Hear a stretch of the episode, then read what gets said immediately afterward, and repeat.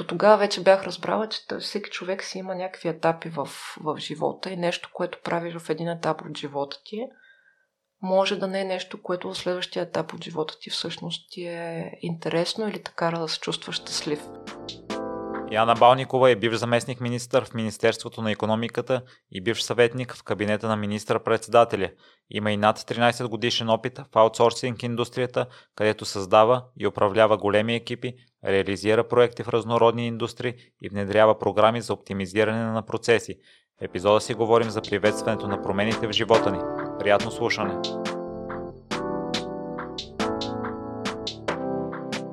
Привет, Яна! Здравей, Миро! Много съм горд и ти благодаря за приятел покана. Знаеш през какви процеси преминахме през нея. И а, преди няколко епизода Миша от фундация Плюшено мече го сподели това аз не се бях замислил за това, че лесните решения се взимат лесно, но трудните решения се взимат трудно. Та ти, Яна, по какъв начин взимаш трудните решения? Много добър въпрос. А преди всичко много благодаря за поканата, Миро, и за търпението, защото ти си прав, че ние си говорим от една година и когато ме покани, так му бях излязла от политиката и наистина не, не исках да продължавам да съм в центъра някакси на общественото внимание и затова тогава ти казах, дай след една година да, да се чуем пак, за да видим дали тогава ще съм готова. Така че благодаря ти, че ми го даде това време и че си запомнил да се свържеш с мен след една година. Трудните решения, а, то това не е отговор, който много ще помогне, но зависи от това за какво решение става дума. Понякога а, има една такава вътрешна интуиция, която ти казва да, знам, че, че това, с което сега ще се захвана или в което ще скоча, коренно ще промени живота ми. Обаче трябва да го направя, защото нещо отвътре ме, ме кара. А, други трудни решения аз ги вземам по един малко по-структуриран начин, като си правя един списък с плюсове и минуси и с тежести за всеки плюс и за всеки минус. А, случва ми се обаче дори в тези моменти, когато накрая тегля чертата и примерно се види, че едното нещо е с по-голяма, с по-повече брой точки – аз въпреки това да взема другото решение. А, мога да дам много конкретен пример специално за това. А, в един момент от кариерата ми трябваше да реша дали да продължа да съм в тази фирма или да напусна фирмата. Като плюсовете за това да остана във фирмата бяха една невероятна заплата, много хубави офиси, а, някакъв статус, въпреки че това никога не ме е интересувало. Нали, бях на определена позиция иерархично. А, имах една сигурност и аз можех там да се пенсионирам в тази фирма, ако реша, защото тя беше голяма и, и предлагаше и страшно много предимства за своите служители, ако щеш дори до ниво намаления в магазини наоколо, в София. Още нали, бяхте бяха малко, както се казва, построили комунизма в тази фирма. И това всичко беше страхотно и пожела... позволяваше ми да си изградя едно ниво на живот на мен и на семейството, което беше много приятно. От друга страна на това решение беше тотална неизвестност, а, само че там стояха и неща, с които винаги съм искала да се занимавам. Едно от които беше и продължава да е писането. И всъщност от тази страна решението беше никакви доходи, като огромен минус, защото нали, аз скачах в нещо, което въобще не знаех как ще се препитавам, а, което ще да доведе до рязко падане на, на начина ми на живот и нещата, които мога да правя, които финансите ти дават. Тогава много не си давах сметка за тази сигурност и този пашкул, който компанията ми беше изградила заради всичко, което нали, тя предлагаше на служителите си. И общо взето, крайният резултат беше в полза да си остана там в тази компания още известно време, докато се почувствам по-сигурна и така нататък. А, но, но аз взех решението да напусна. И трябва да ти кажа, че да, беше трудно, беше стресиращо, защото ние си говорихме, аз имам една дъщеря и като родител ти имаш отговорности към това дете изпаднах в някакъв такъв е, даже не бих казала лек, доста силен стрес за това, че няма да мога да, да посигуря нужното, от което тя има нужда. Но сега, като погледна назад, тази крачка ме е довела тук да си говоря с тебе с толкова много а, други хора ме е запознала, през толкова много нови, много интересни, обогатяващи, не винаги лесни неща, а, но те са ме довели до много научени уроци. Така че това е един доста дълъг отговор на твоя не толкова дълъг въпрос. Яне, в крайна сметка, кое наложи вземането на това решение да се преместиш? А, в случая просто, и, и това не е единствения случай, в който си задавам въпроса, много е изтъркан този въпрос, който сега ще, ще ти кажа, че си задавам, но на мене лично ми влияе много такова изтласкващо напред в дадени посоки. И това е аз след живот и здраве, 30 години, 40 години, когато а, съм на, дали, на легло и посрещам смъртта, като мисля този свой избор, ще съжалявам ли, че съм поела в определена посока или ще се чувствам окей okay с това нещо. И в случая аз си бях, нали, когато и през това го претеглих, си казах, че аз съжалявам, че не съм скочила в нещо, което съм искала и винаги ми е било мечта, само заради някаква сигурност, да речем. Така че, да. радвам се да... Аз се замислих, че и при себе си понякога нещата ги вземат втория път разликата между двете време, времево. Спомняш ли си? Защото и говоряки с другите хора, в живота се появяват възможности един, два, три пъти, но не ни чака. Вече има една песен на Rolling Stones, че времето не чака никого, няма да изчака и мен. така е, да. Случва ми се да отлагам решения във времето и тогава пък самата ситуация ме притиска да трябва да го взема това решение. Но не, да се върна на, първи, на първоначалният ти въпрос. Имало е решения, които съм ги вземала много бързо, въпреки че не съм знаела, не съм била сигурна в това дали взема правилното решение. Ето, примера с политиката и моето скачане вътре е доста ярък, защото тогава, всъщност първият ми досък с политиката, нека да кажем, беше когато влязох в изпълнителната власт в първото служебно правителство. Тогава а, Кирил Петков, а, с когото се познавахме, ми се обади един ден от никъде буквално и ми каза канята да станеш заместник министър в Министерство на економиката.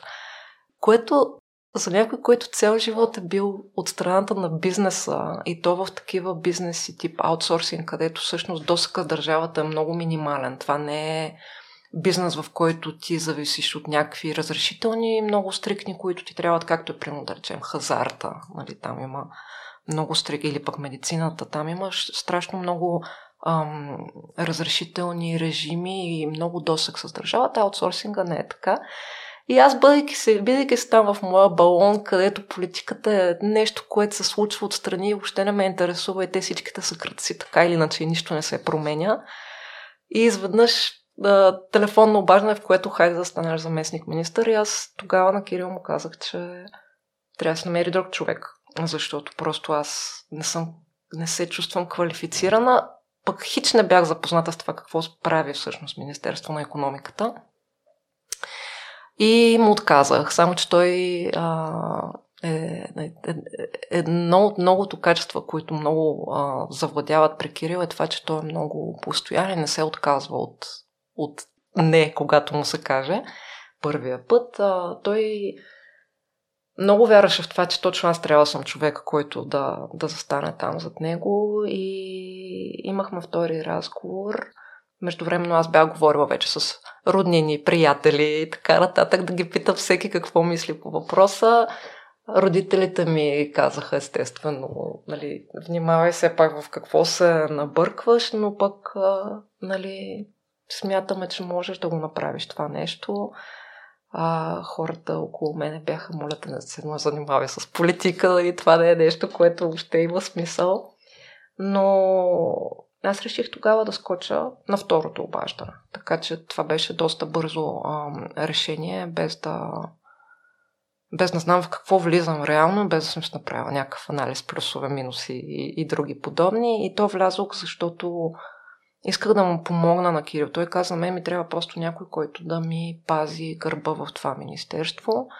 Тогава, слава богу, ние не знаехме а, по принцип какви са практиките в Министерството. Тогава а, ни беше разрешено на него като министър, му беше разрешено да се назначи сам заместник министрите, защото обикновено а, в независимо каква е формацията на правителството, а, партиите решават в кое министерство какви замминистри ще бъдат а, сложени и много често всъщност, особено при коалиции преди, се е правило така, че министър е някой, а отдолу двамата или тримата замминистри са от различни партии, за да могат взаимно да се контролират и малко да се възпират. И, и служителите в Министерството последствие ми казаха, че са имали случаи, в които заместник министрите не си говорят въобще, мразят се, правят се някакви мръсни номера, което за нашия екип беше някакво такова, дори нали, тогава още не можехме да разберем, че нещо такова може да съществува, идвайки от бизнеса, където всеки си помага за да реши някакъв проблем, бидейки в този екип, където пак бяхме така сплутени. А, та да, така. Като обобщение, Яна, остана, оставам с впечатление, че вътрешната интуиция в крайна сметка водещо за вземането на решение не е толкова плюсовете и минусите. Ми май в повечето случаи. Да, въпреки че има решения, които вземам а, структурирано и без емоции, но май повечето не са такива. най-трудното, което решение си вземала? А, хм, ами то е по-скоро в личен план най-трудното решение, което взех. А, и то беше да се разделя с съпруга ми тогава. Дъщеря ми беше на 7 години. А, и, и това беше нещо, което аз знам колко много хора, жени и мъже минават през това нещо. То се вижда, нали, статистически, но много боли просто това. Това не, не е приятно а, преживяване. И въпреки всичко, в един момент а, трябва да вземеш решение за това, кое е най-добре за всички в, а, в подобна ситуация, независимо нали, от този първоначалния период, когато е ясно, че всички ще ви боли, ще има много емоции, дългосрочно, не само за детето, но и за, и за родителите, кой е най- най-добрият избор. И в случая с нас, а, тогава прецених, че това е така.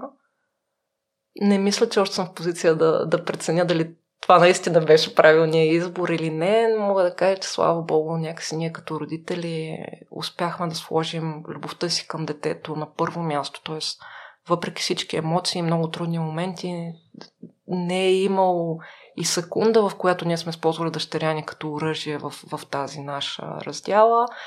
И до ден днешен ние живеем на две минути един от друг, а, гледаме дъщеряни по-равно, а, една седмица е при него, една седмица е при мен, защото аз лично не поддържам идеята, че бащата при развод, при, при раздели, ам, може да бъде ефективен баща, когато вижда детето си само уикендите. И според мен детето по принцип има нужда и от двамата родители, защото те дават, дори самия факт, че са от различен пол, а, в случая при, в, с хетеросексуалните връзки, дават различен а, поглед върху живота и те учат на различни неща. Така че, да, труден период. Много, много, много, много труден период за всички ни тогава, но ам, да, смятам, че там, където сме днес, факта, че той остава моя най-добър приятел и аз му вярвам и мисля, че и той така. И, и нали, че успяваме някакси да се справим с отглеждането на дъщеря ни, а, говори, че поне не е било драстично грешно това решение. Аз чух наскоро, че решенията трябва да се оценяват в момента, в който ги вземеме, тъй като след това вече резултата може да не зависи от самото решение, съответно да вземеш добро решение, но да има негативен резултат и обратното да вземеш лошо решение, да има положителен резултат.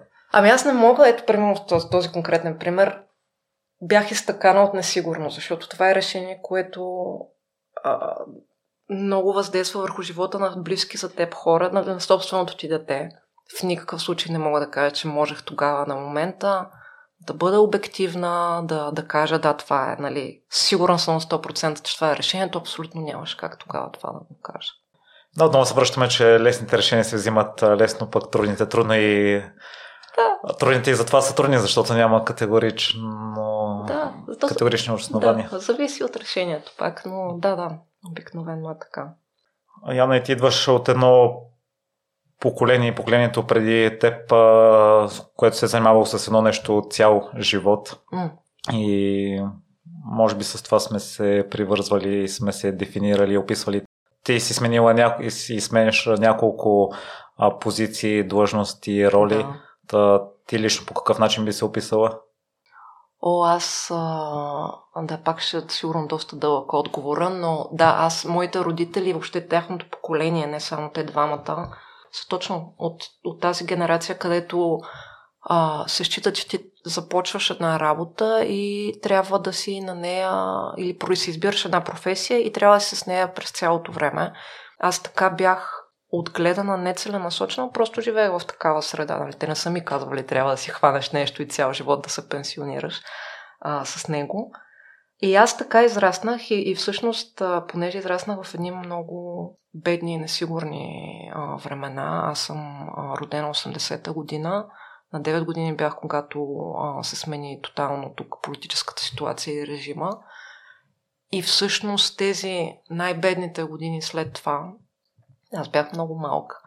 Това са годините на всичките режими, липса на ток, вода, нали, ако случайно годината беше лоша, но липса на храна, липса на туалетна хартия, липса, нали, купонна система да ходиш да си пазаруваш. Въобще тотално се преобърна живота, дори за някой толкова малък като мен беше а, беше голяма промяна. Не бих казала шокираща, защото още чак толкова не можех да го осъзная, но в една такава среда, като израснеш, това, бяха също, това беше също и момент, когато почнаха да навлизат много от тези американските филми. До тогава това беше много така ограничено.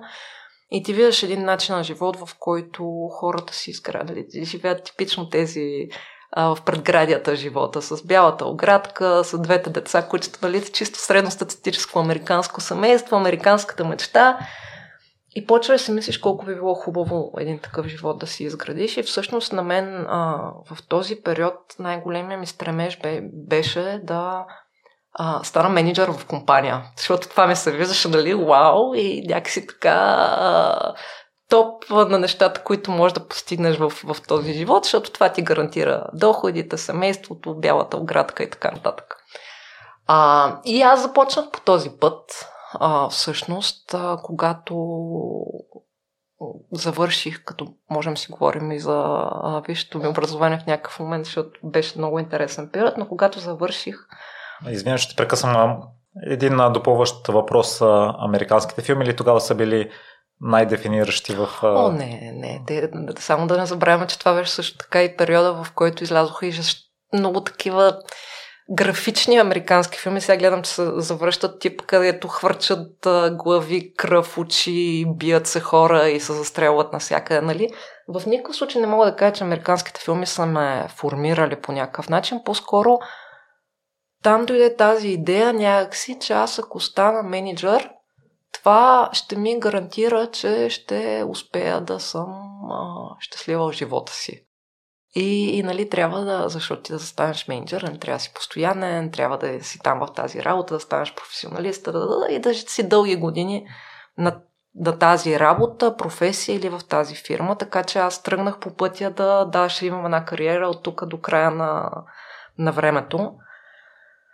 И всъщност така си започнах кариерата в аутсорсинг индустрията, където аз влязох и бях, без да имам някаква фиксирана крайна цел, бях много амбициозна и много желаяща нещата да се случват а, успешно за фирмата най-вече. И то това някакси е естествено, особено в тези фирми, които, а, които са, нека кажем, по-скоро по западен модел построение, не толкова българските фирми, но в такива фирми това се възнаграждава обикновено. Ти почваш да растеш в иерархията, защото си вършиш хубаво работа, старателен си, показваш някакви качества и така нататък. И всъщност стигнахме до този момент а, от първия ти въпрос, когато аз бях достигнала вече там някаква висока позиция, можех да раста още в тази фирма и така нататък, но си дала сметка, че съм дълбоко нещастна.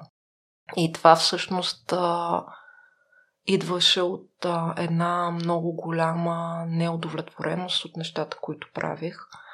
това беше момент в тази организация, когато тя вече беше купена от една голяма корпорация, т.е. бяхме минали през един период от мъничка фирма, която се разраства и стига до момента, в който голяма корпорация я купува, с което дойдоха 1005 нива на директори, синьор директори, вице-президенти, синьор вице-президенти и така до някъде догоре и решенията се вземаха изключително бавно, тромаво и неефективно. И това също допълнително изнерваше, но аз тогава установих, че всъщност тази моя мечта да стана менеджер не ми носи щастие или удовлетворение по никакъв начин. И то никога не ми е било само цел да бъда шефче на някакви хора да, да им казвам какво да правят. По-скоро някакси за мен това беше един а, образ на, на, да, на сигурност, на щастие. И тогава започнах вече да си давам сметка, че а, по-добре е да пробвам много и различни неща, за да намеря нещото, което наистина ми пасва за момента, в който съм. Защото до тогава вече бях разбрала, че всеки човек си има някакви етапи в, в живота и нещо, което правиш в един етап от живота ти, може да не е нещо, което в следващия етап от живота ти всъщност ти е интересно или така да се чувстваш щастлив. А все пак ние изкарваме доста голяма част от живота ни, работейки и е хубаво това, което правиш, да, да ти се струва удовлетворяващо най-малкото. А, и започвам да се занимавам, да, с различни неща. Смених тотално индустрията. Първо имаше един период, в който се занимавах с писане. Направих си блог, мой си, който в момента вече не съществува, но а, много усилено там с... А, нали, сама си го построих, почнах да пиша някакви статии на на английски целта ми беше да не... не целта ми не беше българския пазар тогава и българските зрители. Коя година е? Това беше 2018. Да. И общо взето едно лято това се случи. А в последствие една фирма, на която помагах на чисто доброволни начала, ми каза моля те, ела на пълно работно време, защото тя беше малка стартъп фирма. Ние вече не можем да... Те са много неща в една малка фирма. Винаги има много повече работа, отколкото хора. А, не можем, нали, трябват ни хора. На тебе, нали, ние бяха, бяхме си работили преди това с, с основателите там и се познавахме, знаехме как да работим заедно. Аз изоставих писането. Това беше първият от три пъти, в които съм изоставила тази моя мечта, дано някой ден да се случи. И влязох в ам, индустрия, която нямаше нищо общо с аутсорсинга. Аутсорсинга е индустрия на услугите, там предоставяш услуги, докато аз влязох в индустрия, която беше производствена. И беше в сферата на а, устойчивостта, клонящо към зелен бизнес, по-скоро нищо не беше такова, каквото беше в аутсорсинг индустрията. Беше много вдъхновяващо за известно време. А, но след това установих, че понеже моята роля там пък беше да, да намирам начини тази компания да се финансира чрез програми, т.е. не финансиране от а, фирми за рисков капитал, да речем тези venture capitalist компании, а по-скоро да се намират а, програми, където ние да кандидатстваме за финансиране. Като идеята дори не беше толкова да получим самото финансиране, Идеята беше по-скоро, когато ти дали, спечелиш някакво финансиране от институция като Европейския съюз, да можеш след това да кажеш, ето Европейския съюз ни нали, повярва в нашата идея. То наистина си е доста голямо доказателство и за свидетелстване, че бизнесът ти е валиден, ако Европейския съюз реши да а, инвестира в теб. Тогава вече знаехме, че в България е по-добре да не се захваща въобще с тези програми за финансиране, които са тук. Няма да обяснявам защо, предполагам всички знаят. И всъщност всички програми, за по които кандидатствахме, бяха директно в Европейския съюз в а, нали, такива големи програми. Проблема е, че там и конкуренцията е по-голяма и всъщност това, което на мен не ми харесваше в тази ми роля беше, че има един огромен напън в началото, където ти кандидатстваш, трябва някакъв крайен срок да посрещнеш, работиш с всички хора, пишете някакви неща, презентации се правят и така нататък. И след това чакаш. И чакаш, и чакаш, защото не забравяме, че той в Брюксел то пак е бюрокрация, пак нали, всичко е изключително тежко. И всъщност работата ти е много неблагодарна. Но в този момент дори не може да си представя, че ще вляза в политиката, където пък е още по-неблагодарна работата ти. А, и, и някакси това не ми хареса и си казах, не, нали, супер вдъхновяваща е тази фирма а, и това, което те се опитват да направят и да променят в света като цяло, защото тя наистина имаше много ам, алтруистична идея, бих казала. И напуснах отново с идеята да се занимавам с писане вече на тема устойчивост, зелен бизнес. Ам, като този път не беше вече блока, исках да да се занимавам с нещо, което все повече изчезва фриланс писане. То сега изчезва заради чат GPT и всичките други видове изкуствен интелект, които се напоявиха, но а, тогава това някак си исках да го развия и дори си бях намерила първи клиенти, когато Кирил ми се обади. Така че а, тогава тази някакси моя мечта да пиша отново беше оставена на заден план и се потопих в нещо, което дори не съм мечтала за него. Но така или иначе, винаги дори в фирмите съм искала да занимавам с нови и различни неща. За мен влизането в едно русло, мисля, че се казва коловоз, абсолютно има демотивиращо въздействие върху мен. Затова и съм по професия уж менеджер проекти, защото един проект има начало и край – което значи, че следващия проект а, се надява, че е различен от този, който, по който тук сега в момента работиш. А, и съм твърдо убедена, че наистина човек трябва да пробва максимално много неща. Не мога да кажа, че съм намерила своето призвание. Все още продължавам да търся. Не знам дали, дори дали ще го намеря някога и не знам дали идеята за това, че всеки трябва да има призвание е вярна. За някой това се получава, да. Ето, примерно, баща ми, той е инженер по призвание, вече на 70 и няколко години и продължава да работи и той живее с тази професия. А, аз още не съм намерила моето такова нещо. Трети път, в който си отказала писането? Ох, това беше сега. А, да, това, това между другото беше доста травмиращ момент, защото когато излязох от политиката, бях решила така или че си взема малко почивка. Тогава затова и да тебе ти отказах. Просто имах нужда от известно време, в което тотално се отърсвам всичко, на което съм станала свидетел и всичко, през което съм минала. И след като мина този период, около един-два месеца, където аз буквално имаше много дълги моменти, в които седях и гледах в една точка или четях книги. Много, много, много книги изчетох тогава за тези един-два месеца. Просто исках да се отърся и се захванах да пиша книга вече. Ли да знам как бях решила, че а, мога това да го направя. На каква тематика? Тогава, когато се захванах, книгата беше фентази, защото исках да е нещо тотално не свързано с реалния свят. Не мога да кажа, че съм супер огромен фен на фентази книгите. Обичам тези по-детските фентази книги, като Хари Потър, а, и други такива подобни. Покрай дъщеря ми изчетох всичките на Рик Риърдън, които са за Пърси Джаксън, където е гръцка митология в а, среда манхатънска в Нью Йорк. Най-общо казвам, там много са му интересни книгите, но нали, дракони, такива неща много са ми интересни, но никога не съм била запален фен. Аз не знам всичките автори в фентази света.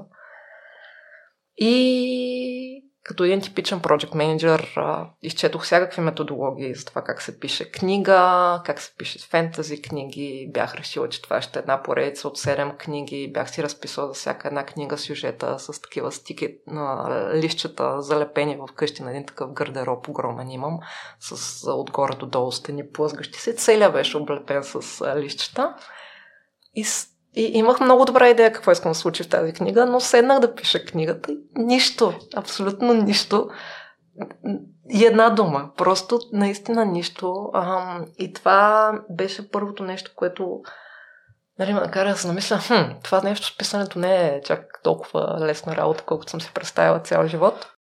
След което се случи, че ам, бях на едно кратко лично пътуване до Лондон и докато се разхождах в Нотинг Хил, изведнъж се едно някой наистина ми а, даунлоад, т.е. мозъка ми се едно от някъде даунлодна идея за книга. Нищо общо с фентази.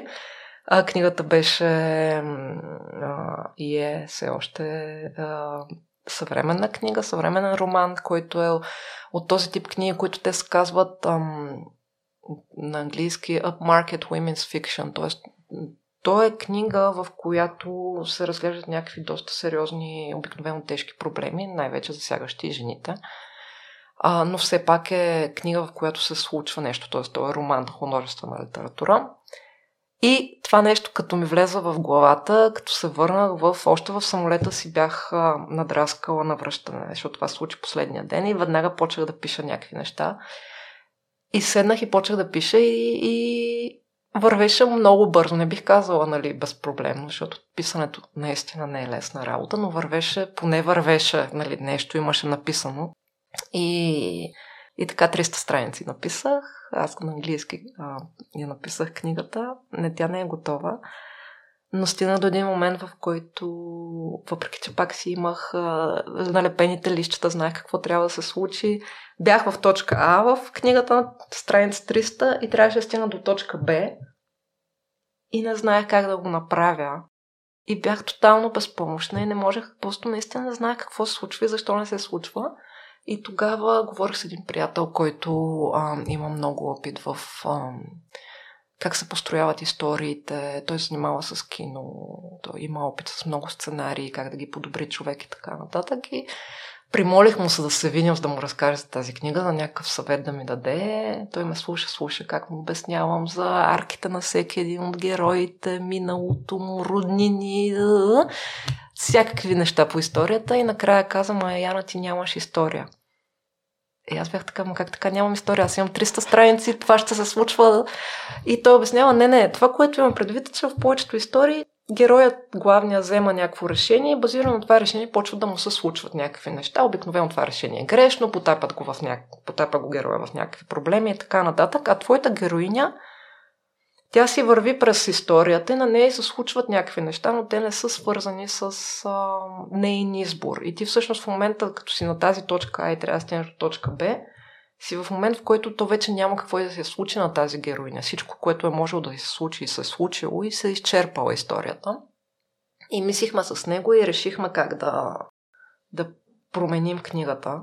Но трябваше да променя цялата история. Т.е. трябваше да почна от страница едно и аз просто като седнах пред а, този лаптоп и, и установих, че в момента не съм в а, някакси в а, състоянието на духа, за да мога да му направя това нещо. И я оставих тази книга и тя все още седи на трупчета.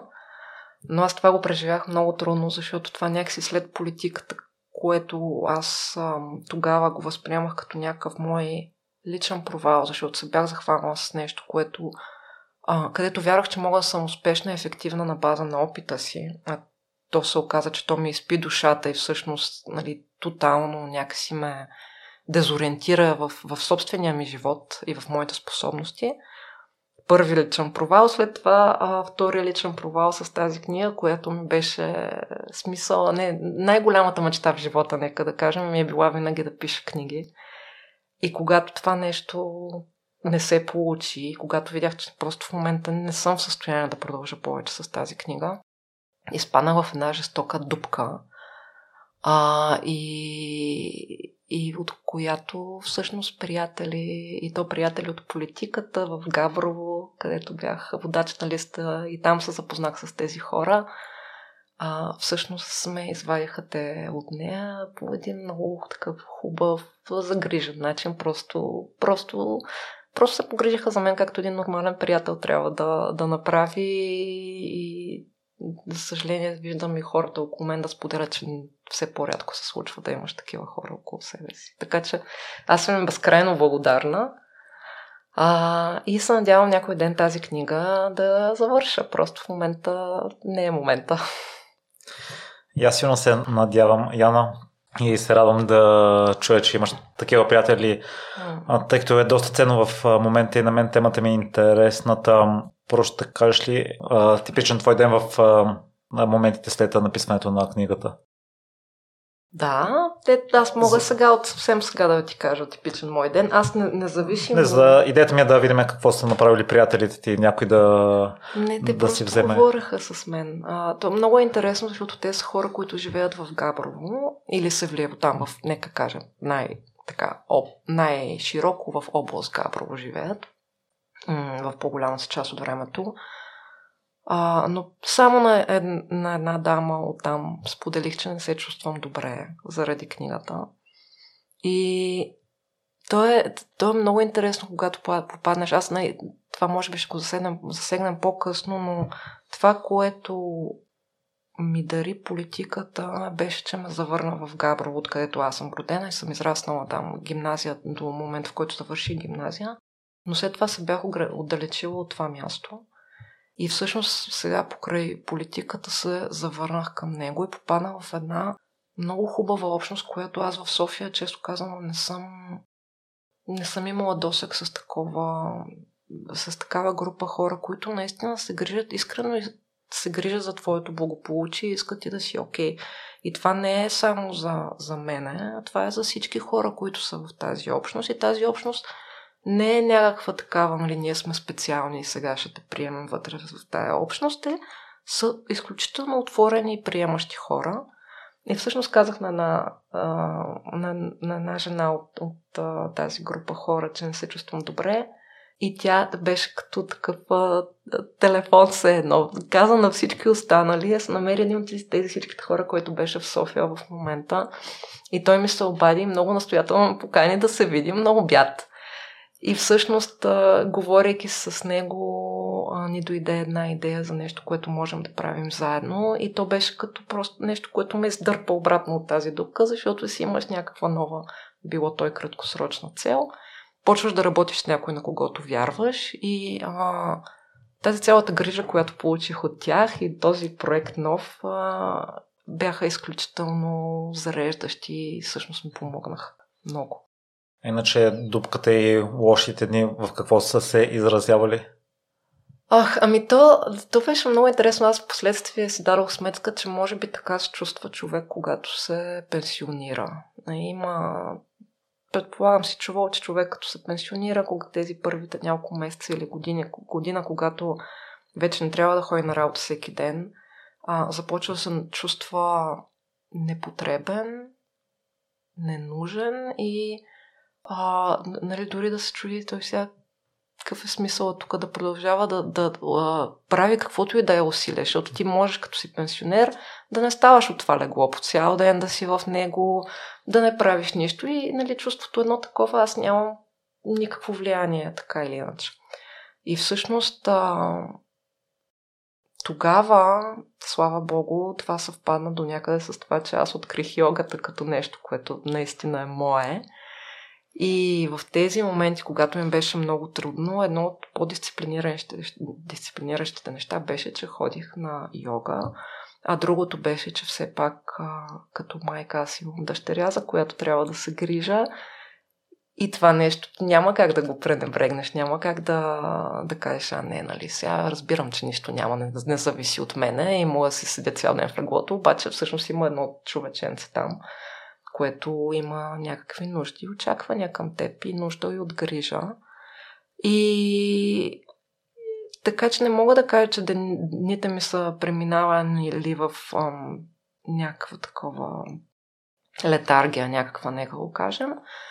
По-скоро аз винаги съм ставала рано и сега ставам рано, събуждам се в 5 часа.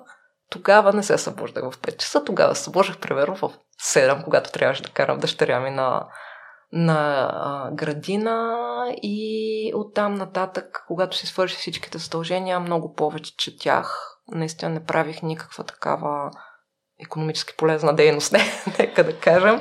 А, но благодарение на този проект започнах лека по лека да, да се връщам, нека да кажем, в професионалния свят.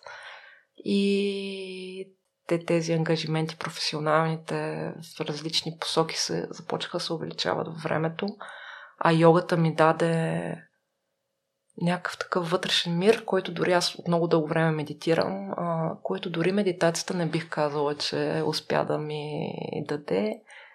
И всъщност така се върнах според мен много по бързо и леко, отколкото можеше да бъде, благодарение на приятели, на спорт, който ми харесва, на начин на мислене, който йогата ти дава и на, и на дъщеря ми. Да. Яна, и във връзка с дъщеря ти, какви са били несигурностите или по какъв начин си се справила с тях при периода, в който си сменила компаниите и а, си нямала финансовата сигурност и възможност в началото? Е, не мога да кажа, че някога съм изпадала в някакво бедстващо положение. В никакъв случай. Това се дължи главно на късмет, защото в един момент, преди много-много време, повярвах в идеята на криптовалутата и а, закупиха за някаква много ниска цена тогава, нали, в сравнение с това, което е сега, някаква криптовалута и всъщност това, което се случи с криптовалутата в последствие, нали, то всички го, го виждаме, макар че сега лавира нагоре-надолу, а, ми помогна да имам една възглавничка, която ми дава поне спокойствие, че за известно време мога да се справя окей, но тъй като аз ти споменах, аз съм живяла в много несигурни времена, като малка и в никакъв случай не идвам от някакво заможно семейство, даже напротив. То тогава на всички ни беше трудно, така или иначе, в тези години. И според мен израстването в такава среда ми е създало една такава несигурност, коя, която идва от това, че като нямам постоянен доход месец до месец и аз си мисля, че най-лошото ще се случи на света и е сега веднага ще се върнем пак в тези най-бедните години. А, което също преживях тук последните месеци, защото аз в момента нямам а, такъв доход, който да идва от една сигурна заплата всеки месец, някоя компания да ти плаща и и това в началото ми беше много трудно да се настроя, нали, че въобще е начин на, на живот, но, но се справям. И всъщност последните месеци ми дадоха и увереността, че и без компания, която да ми е гръб отзад и да ми спуска ни пари всеки месец, аз мога да, да се справям чудесно и съм много по-щастлива всъщност и удовлетворена, защото си разполагам с времето, мога да си избирам хората, с които работя. Това е това е лукс, който не, не всеки има. Но връщайки се на въпросите за несигурността, тя, тя идва от нежеланието ти да поставиш детето в същите ситуации, в които ти си бил, в които ти си израснал. Нали? Аз не иска да си представя как тя минава през същото, защото то не беше лесно. Пък и виждам как ме е повлияло на мен. Така че това е, да. Често казано, аз а, нали, не искам да си представям такава а, реалност, но ако има една паралелна реалност, в която аз нямам дъщеря, аз пак щях да се притеснявам за това, просто защото то ми е някакси програмирано и вградено според мен от начина по който сме живеели през тези трудни години. Яна, и да свърнем на идентичността и ролите. Какво би посветвала слушателите, ако някой се е привързал към дадена идентичност и се страхува да опита нещо ново, защото на новото нещо ще е начинащ и няма да има същата експертиза или mm. има известна несигурност дали това ще е неговото нещо.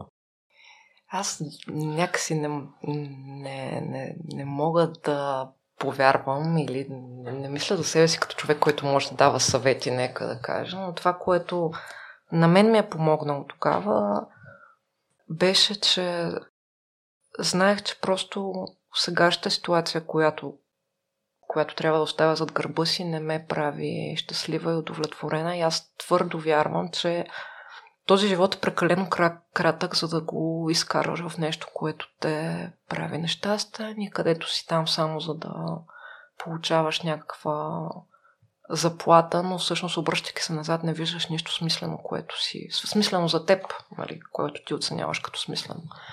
И бих посъветвала просто хората да си го зададат този много, не, много изтъркан въпрос, нали, след хикс на брой години, като тръгна да умирам, дали ще съжалявам за този избор или не, защото това веднага ти променя гледната точка. Много я променя. А, а иначе мога да гарантирам, че захващайки се с нещо ново, то няма да е лесно. Безброй примери мога да дам политика, сега нещата, които правя, които също са нови за мен, а, но е много интересно. Когато човек се учи, то това се вижда и при малките деца, когато ти учиш нещо, няма никакво значение колко пъти ще го повториш, то всъщност а, самата повторяемост ти е интересна, защото всичко ти създава някакви нови неща, връзки в мозъка, неща, които учиш и в момента, в който вече можеш да го направиш по един за теб на този ти етап добър начин, нали? ти се чувстваш много удовлетворен. Той след около две години, като погледнеш назад, може да изглежда абсолютно аматьорски и некачествен, но, но ти дава една удовлетвореност, която рутината на това, в което си в момента, най-вероятно вече не ти носи, ако гледаш нови пътища и нови неща, към които да се обърнеш. А, но да, ако погледнем едно малко дете, помня дъщеря ми, като беше много-много мъничка, едва прохождаше, тя можеше да хваля една химикалка и да я мести от масата на дивана и от дивана обратно на масата толкова много пъти, без въобще да спира, че аз нали, в един момент се притесних дали всичко е наред с нея, защото то беше толкова фокусирано от едното на другото място. Нали, не беше химикалка, беше някаква играчка. Но те децата така учат с повторяемост, с а, просто неща, които ги ангажират, за да могат да го, едното нещо да го усъвършенстват до, до степен, която им позволява да се развиват, да растат и така. Чух също напоследък, че в днешно време обществото не приема положително промените, които настъпват в човеката. Имало ли си вътрешни несигурности? Ето аз бях добра на едно място сега и искам да пробвам нещо ново. Да. Не ми се е получило, ще сменя или ще си почина, след това ще пробвам нещо друго. Да, определено, особено в това решение, което тогава взех да напусна тази фирма, естествено да, а, защото ти се захващаш нещо, където нямаш никакъв авторитет, никаква експертиза. То дори няма пред кого да покажеш авторитет и експертиза в моите случаи, защото те бяха такива дейности, с които се захващах, които сама правех. Дори нямаше екип зад гърба, с който можеш по някакъв начин да уменяш идеи, да видиш тяхната гледна точка, на което аз винаги много съм разчитала в екипите, с които съм работила. И, и, и, и всъщност аз разбирам защо хората странят от проблемите. То, това, проблем, промените. Това е много естествено за всеки един човек. То не е в природата да търсим сигурност и, и постоянност. Но всъщност ние растем с промените първо и второ цялата вселена е динамична и се променя ежедневно в света. Всичкото няма как а, да си мислим, че всичко може да остане така, както си е завинаги. И то се вижда и нещата, които се случват ежедневно по света и в, тук в България и с частния живот на всеки един от нас. Няма как да имаш тази статичност, към която всеки се стреми. Затова, според мен, е по-добре да приемеш, че нещата се променят. То с годините това много по-лесно може да го видиш, като се обърнеш назад, защото с всяка на година се случват някакви неща и ти виждаш как преди 20 години нещата тотално коренно а, вече не са същите. Приемаш, че промените се случват и просто а, се опитваш да забравяш, че ти си един адаптиращ се индивид и можеш да се справиш с тези промени, което с пак с натрупването на годините става все по-трудно. Това е, е естествено, естествено да е така, но, но това не означава, че не е, че е невъзможно. Яна, друго нещо, което се замислям и може да спре някой човек при теб, може би е, други хора са се свързали да, да не си ти била изцяло инициатор на проблемите или си имала подсигурена среда за новото нещо. Ако се захванеш с нещо ново и си начинаещ в корпоративната среда, ако се стигне до това положение, няма ли някой да предпочете вече изграден специалист пред някой човек, който те първо е започнал и си е сменил сферата на дейност?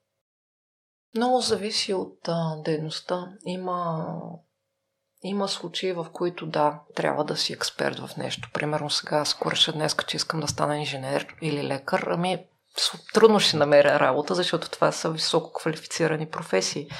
А, за други неща обаче не стоят така. Ситуацията не е такава. Нали, с аутсорсинг индустрията, където за да започнеш в аутсорсинг индустрията, трябва да имаш желание и в а, реалността българската трябва да знаеш поне един език, освен английски.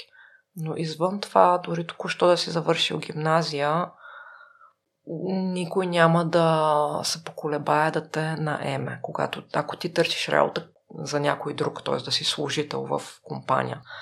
Освен това, специално за България в момента, а, нека да не забравяме колко е ниска безработицата и колко огромен е глада за хора, които да работят в компаниите. Дори не казвам специалисти, казвам хора.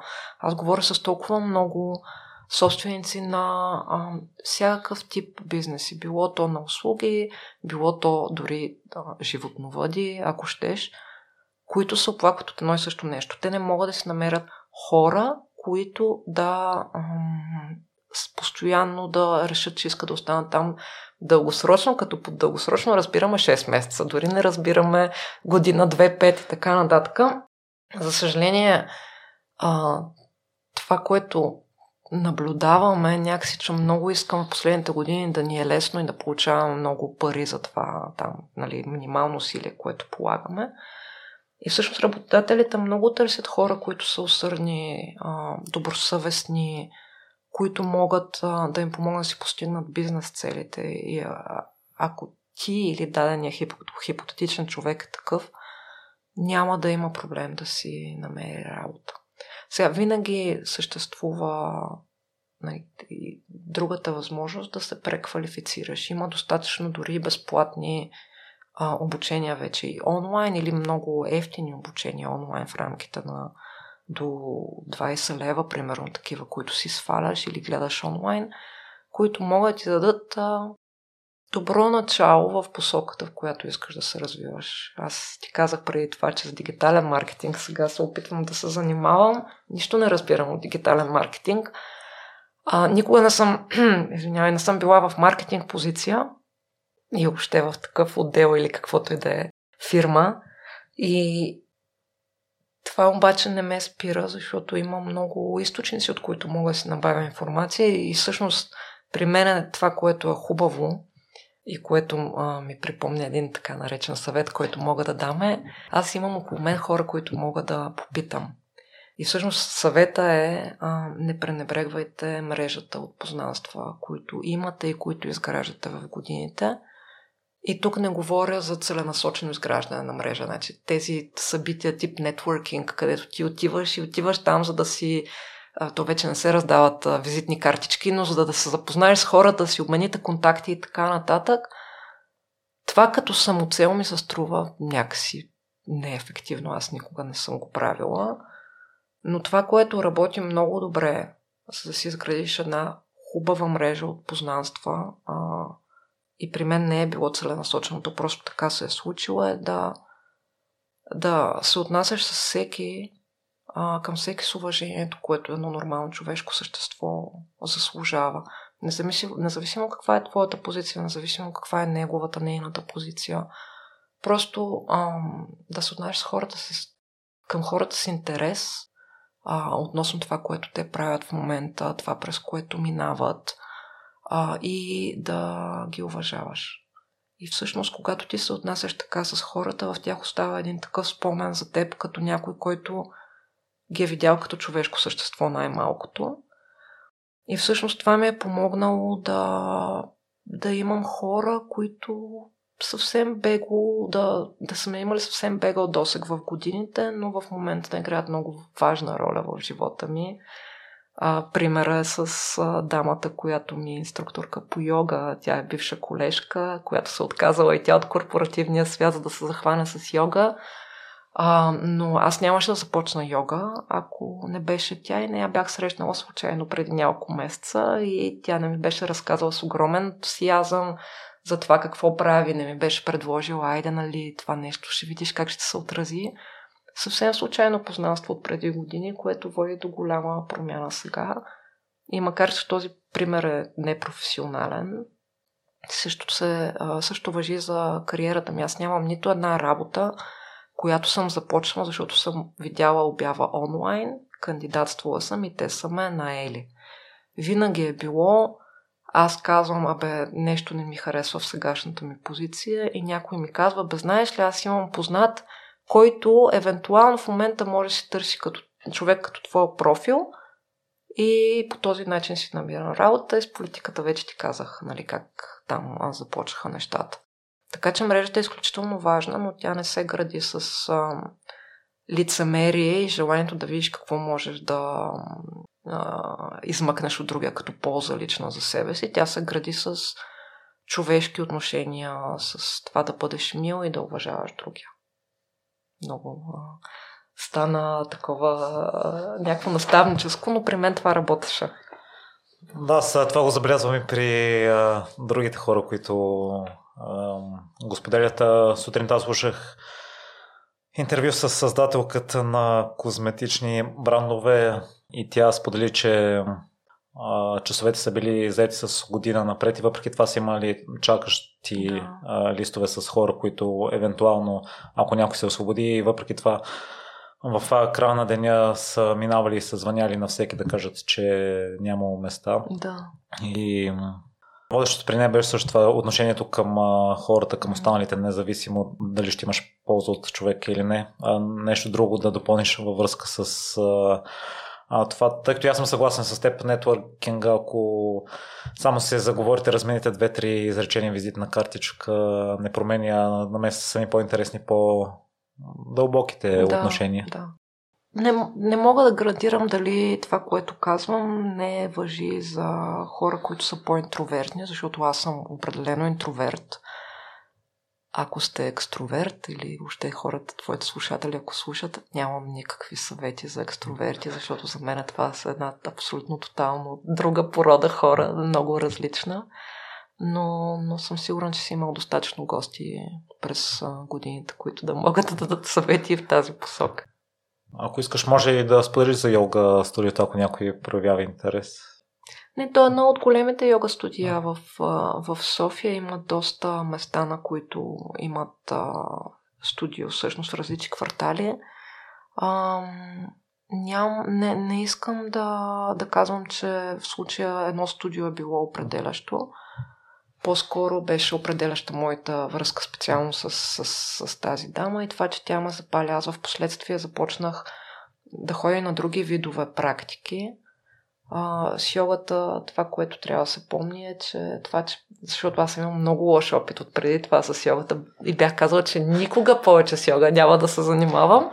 Много е важно да си намериш правилната практика. Преди години а, моята бивша шефка вече, която е абсолютен а, фен на йогата и, и ходи много-много редовно, ме беше завела с една друга моя колежка на нещо, което се казваше, а, то още го има най-вероятно, а, Fat Burning Yoga. И отиваш в едно място с едни жени, много такива, всичките енергични, и се започва едно минаване от поза във втора, в трета, супер бързо и динамично, без никой ти обяснява каква е позата. Тоест, ако ти кажат куча надолу, се очаква, че ти знаеш какво е куча надолу, след това минаваш в нещо друго и всичко случва супер бързо. И аз на 15-та минутна просто седнах и ги гледах другите хора какво правят, защото се чувствах тотално. Нали, първо се бях а, изморила максимално, но второ нищо не разбирах и ме струваше това цялото нещо изключително напрягащо, а не разтоварващо.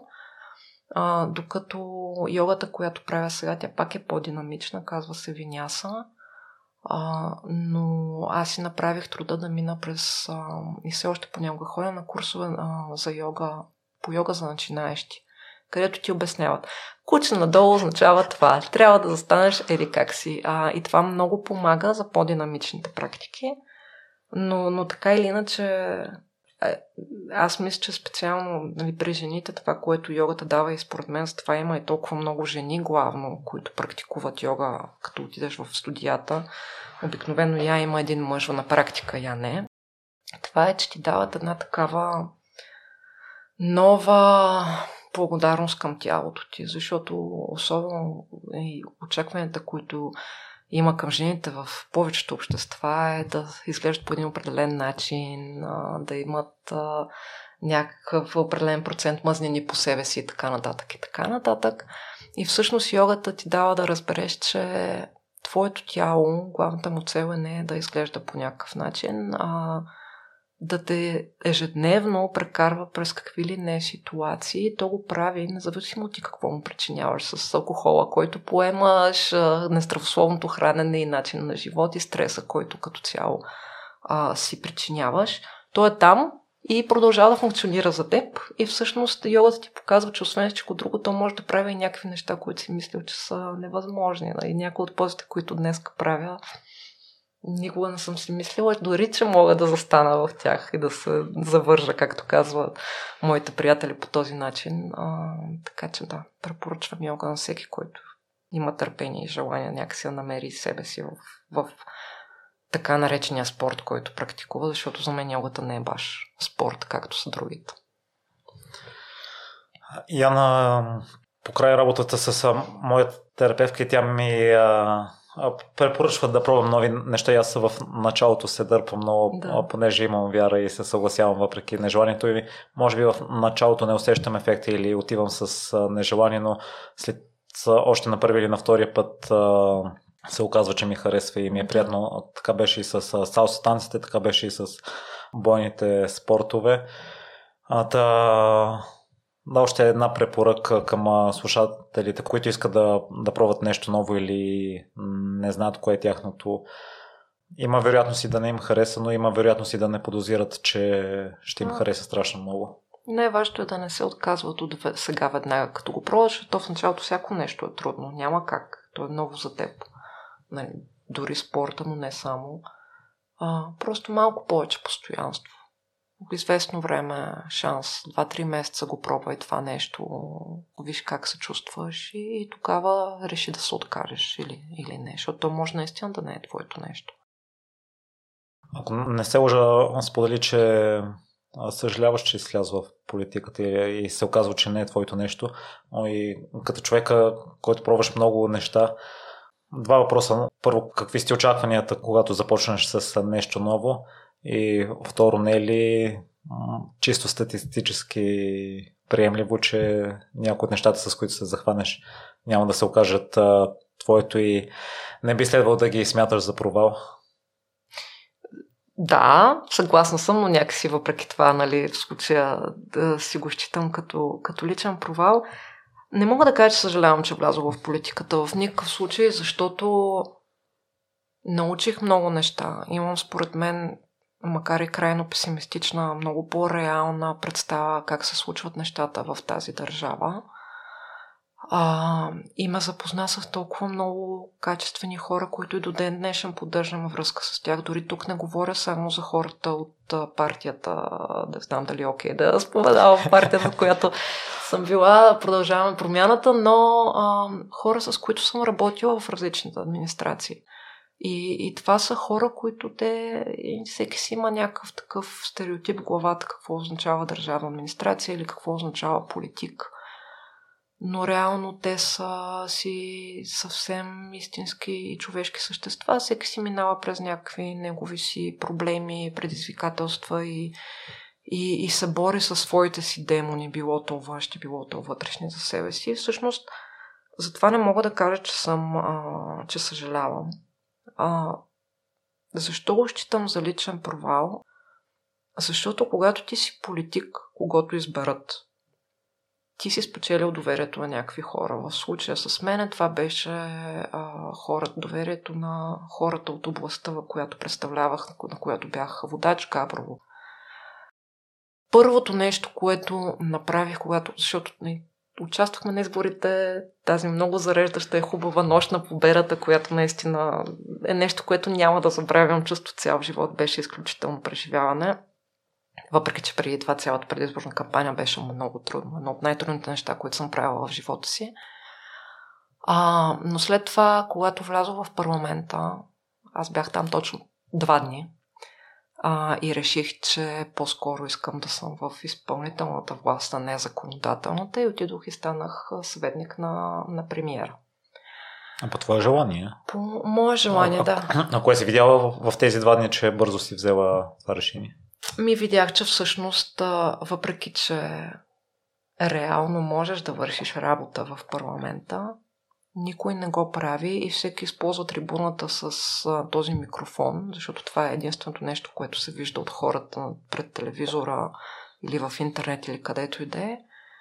Тези моменти не се използват за реална работа, се използват за политическа агитация, да си кажеш там опорките, да загубим времето на всички с някаква декларация, от която няма никакъв смисъл, реплика на репликата, на дупликата, лично отношение. За мен това е толкова неефективно и аз просто а, след точно два дни установих, че аз там няма как да помогна на хората от моята област.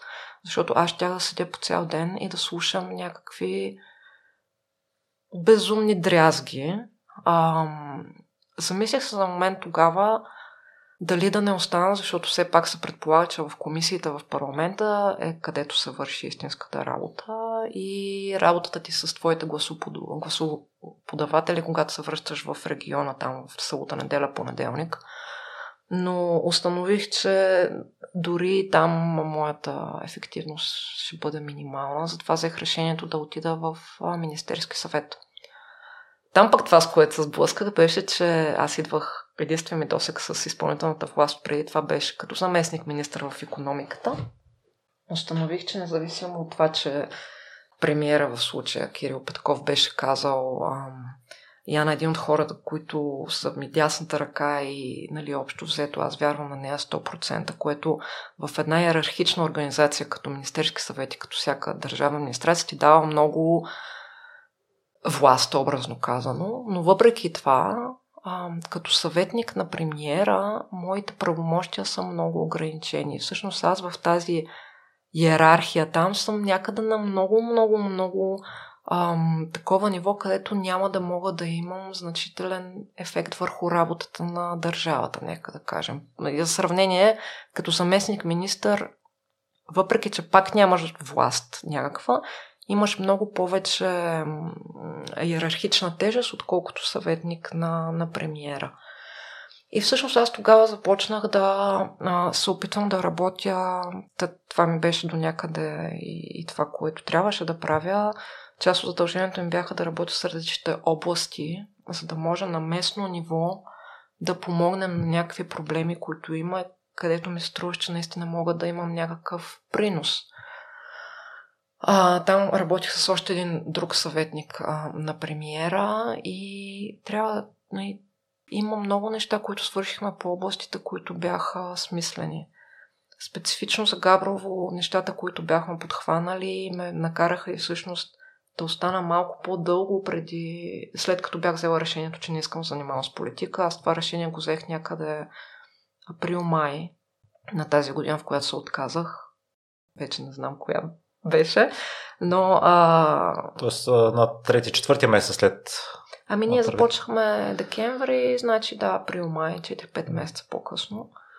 Вече знаех, че не мога да, да допринеса за това, което съм обещала на хората, когато ме избираха. И всъщност това, това не идваше само от моята, моето непознаване и неопитност в политиката, това идваше заради от цялата система и начина по който нещата са направени да работят, който не, освен, че е неефективен, което във всяка бюрокрация по света го има, той е и построен така, че да а, може определени групи хора да се възползват максимално и обо, да обогатят от, от тази система. И другото, което тогава много ме натоварваше, беше просто тоталния сблъсък с моите принципи и, и това, в което аз вярвам, което не идваше от действията, които ние предприемахме като партия или като правителство или нещо такова, а идваше от необходимостта да общувам с хора, които имат изключително противоположни на моите разбирания и да трябва да, да правя компромиси, с които не съм съгласна, за да може нещо да поне лекичко да прогресира напред и да има някакъв напредък. И това много ме изтощаваше като, като човек. И всъщност останах малко по-дълго, за да се опитам нещата в Габрово да ги доведем до някакъв смислен край. Не с всичко. Успяхме, то правителството падна тогава, така или иначе. А, но аз бях казала на, на Кирил Петков, на премиера тогава, че в края на август просто нали, това беше моят а, лимит. Тогава напускам. То правителство падна в началото на август, така че а, един месец по-рано, но го считам за личен провал и защото чисто емоционално не можах да, да издържа и те нали казват политиката не е за всеки, тя наистина не е за всеки. Аз просто а, не можех да приема противоположните на моите принципи неща, които се предполага, че един политик а, трябва да, вър... да преживява, нека да кажем а, нещата, които виждах, че се правят а, от някои от коалиционните партньори, които отново бяха в сблъсък с с това, в което аз вярвам. И, и всъщност моето решение тогава, ето това е пример за едно изключително окончателно решение. Аз не виждам в момента сценарий, в който някога бих се върнала в политиката. И тогава много хора ми казваха, ма ти си хванала там Господ за шлифера или какъвто е израза, бягаш си от късмета, сега веднъж си влязва в политиката, стой си там, ще ти е добре, толкова много неща и нали, можеш да спечелиш от това нещо. Но аз не влязох в политиката, за да се обогатя лично. Аз влязох с вярата, че мога да направя някаква значима разлика. И просто видях, че това не е така лично за мен. Защото не, не, нямаше как да го издържа това нещо и не помагах на хората, на които бях обещала, че ще помагам. И в последствие сега и с това правителство имаше и някакви неща, които ми предложиха отново да се включа в, и в политиката, и в, и в изпълнителната власт, но аз просто нямаше как да го направя. И заради това, и заради в момента цялата а, начина по който е построена в момента политическата система и правителството също не ми позволиха. И така. И Яна и уроците, които си взел от престоя в политиката?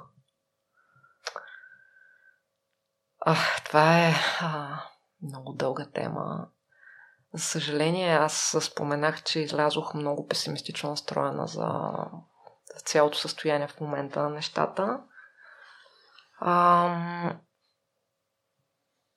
интересно, според мен, е, че едно от главните неща, които ми останаха и които повтарям и на дъщеря ми, въпреки всичко, което видях, е, че никога не трябва да спирам да гласувам. Просто независимо от образно казано батака, в който се намираме, независимо дали си мислим, че нещата не се променят и че те се въртят едни и същи мошенници на тези ръководни позиции там и всеки гледа само себе си да обогати. Всъщност не е така.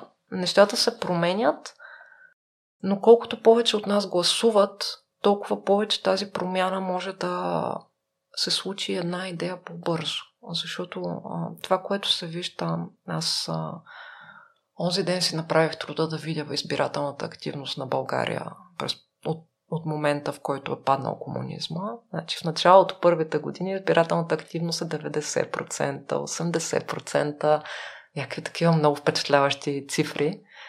А, от около 2013-2014 тя пада на 50%. И от тогава до сега тя седи горе-долу на 50, като в тези случаи, както последните парламентарни избори, 15 000 за период от две години, тя е 40, но то е нормално, защото те хората просто се изтощиха от толкова много избори, което според мен лично беше целенасочена политика на определени групи хора. А, значи ние имаме 50% от хората, които гласуват и всички казваме, нищо не се променя. Ами то няма да се промени, докато този процент не се увеличи, нали? защото в момента точно това, което също друг е стъркан израз. Дефиницията на лудост е да правиш едно и също нещо постоянно. И ние точно това правим. Ние избор след избор след избор съзнателно решаваме да не отидаме до урните. И тогава това, което се случва е този купен вод има много по-голяма тежест. Ако 90% от нас, което не знам кога ще се случи, отидат и гласуват, тогава този купен вод той ще си съществува пак. И ясно е явно през годините, че всеки е безсилен да го спре този вод, нищо не се променя. Но вече няма толкова много да се отразява върху бъдещето на, на мен, на теб, на децата ни, на родителите ни. Та, да, един от научените уроци е, че нещата могат да се променят, но бавно и с а, постоянство. Другия е, че никога не можеш да вярваш на 100% на това, което някой ти казва в политиката. Това е един такъв цинизъм, който предобих, който се опитвам сега в съвсем различното ми от политическото ежедневие да, да преборя, защото това те кара да подхождаш с подозрение към всеки един нов контакт, към всяко едно мило нещо, което някой ти каже, всъщност да се мислиш – той какво в момента иска този човек от мен или тя, нали, каква му е целта, като ми казва тези неща или този проект, който ми предлага да се включа. Ам, това не мисля, че някой, който се занимава с политика, го е избегнал. То просто самото естество на политиката е такава и, и в България особено хората, особено на по-низки позиции, са поставени в ситуация, в които трябва да се подмазват на висше стоящите и трябва да постигат целите си подмолно, защото просто иначе не става. Някои положителни уроци за себе си или за начин на характера, тъй като аз а, имам генерално добро или уважавам професията на политики и според мен не е толкова лесно и не е това, което хората си мислят отстрани, че си хванал Господ за шлифер. Да, въобще не е лесно, абсолютно е така. А положителните неща, ами те пак се въртят около това, че ти ако влезеш в политиката с правилните намерения, а, искрените, добрите или както искаш там, защото почтени вече нали, стана някакъв такъв думичка, която стана мръсна. А, ако влезеш с правилната настройка и намерения в политиката и, и, и не се обесърчаваш от чисто изпиващи душата неща, можеш да, да постигнеш много. Ето, ти спомена преди, преди да започнем за Михал, който според мен прави невероятни неща за региона, в който е, той е нали, отдаден и, и да, аз давам пример с хора от Продължаваме промяната, защото някакси тях най-много следя, но има примери за политици от другите партии, които правят а, изключително смислени неща за, за местата, от където са или за които отговарят. А, и, и не трябва да забравяме, че това, че ти избираш да си от една партия или от друга партия или от трета партия, не винаги означава, че ти олицетворяваш а, принципите на тази партия. Аз сега се сещам за, примерно, един добър кмет на, на ГЕРБ, а, който прави невероятни неща, въпреки че от тази партия, казвам въпреки че, защото за мен е тази партия, нали, има едни принципи, зад които аз никога няма да застана, примерно. Но този човек върши невероятни неща и не е само един. А, докато бях в политиката и отговаряйки за тези области, понеже беше четворна коалицията, а, имаше областни управители от различните партии, които бяха част от, от тази коалиция и с много малко изключение. Това са 28, не са 28, 26 човека са, мисля, че, които отговарят за различните области. Много малко изключение, може би един-двама човека, независимо от партията, към която принадлежаха, не дадоха всичко от себе си, за да може да се погрижат добре за областта, която представлявах. Така че това, това е хубаво, защото аз допреди това си мисля, че всички политици са абсолютно ужасни хора и че всъщност няма как да си добър човек и да си влязал в политиката, но тя ме срещна с много такива и, както споменах, има много приятели благодарение на политиката. Това е според мен нещо, което хората забравят. Нали, виждаш човек на телевизията, тези говорещите глави, както им казват, с костюмчето, прическата и така нататък и си мислиш, че той играе някакъв театър. Много от тях играят театър, но има много, които се опитват да променят тази държава и според мен това, което ние успяхме да направим с а, нашето рязко влизане в политиката тогава, продължаваме промяната, е, че показахме, че няма нужда да си потомствен политик или кариерен политик, за да влезеш в парламента и да се опиташ да направиш нещо, което е в полза на хората, които представляваш. Нали, тогава ние бяхме малко като камикадзата. Едни хора се сипаха без никакъв опит в, в парламента и сега, според мен, парламента и въобще целият политически живот е променен заради тази нова, различна кръв, която влезе в системата. Аз съм фен, ние с един приятел си говорим и ти го потвърди Яна в предварителния разговор, че от нас може би зависи много повече да променим да. обкръжаващата среда, отколкото от политиците. Да. Това е и така. Не трябва да... да чакаме някой друг да а, свърши работата. Не, а, и на мен ми е много тъжно това очакване, което не мога, сигурно просто нали, толкова много години в а, социализъм, комунизъм или там, както решим, че искаме политически коректни да го наречем това време и в последствие този безкрайен преход може би ни е вменил, не знам дали това е причината, но ние имаме някакво очакване от тази държава тя да ни реши всичките проблеми което дори в една добре функционираща държава няма как да стане, а камо ли в държава, която е пропита от корупция и всичко е направено така, че да се краде. И няма как тази държава се справи с нищо. И всъщност, връщайки се на този песимизъм, с който аз излязох от политиката, аз тогава контраста беше толкова някакси ярък за мен, защото аз влязох в политиката и хората, които бяхме в Гавро, там този отбор, Спомня си, спомня си в началото, когато започнахме, как всички бяхме супер ентусиазирани. Да, ние може да направим толкова много за децата ни и така нататък. И още по-ясно си спомням една среща с същата група хора, когато аз излязох от политиката. Всеки един от тези хора тогава мислеше, бе няма ли да е по-добре всъщност да не съм в тази държава. Аз винаги не съм била за емиграцията, просто не е моето нещо, но тогава за първи път много така а, съвсем целенасочено започнах да мисля. Къде бих отишла да живея? Какво ще правя при условие, че нали, ние сме разделени с мъжа ми и дъщеря ми? Сега това означава ли, че всички трябва да се изнесем да живеем в някоя държава? Какво ще правя там? Как ще си изкарвам парите? Колко струват наймите? Смисъл, такива неща, които ти наистина проучваш, защото си твърдо решен да се махнеш от някъде и да отидеш на друго място. И всъщност това, което се случи в годината след това, слава Богу, е, че аз се върнах в една среда, която е супер зареждаща в, в София. Подозирам, че в другите места има. Аз просто нали, за София мога да говоря.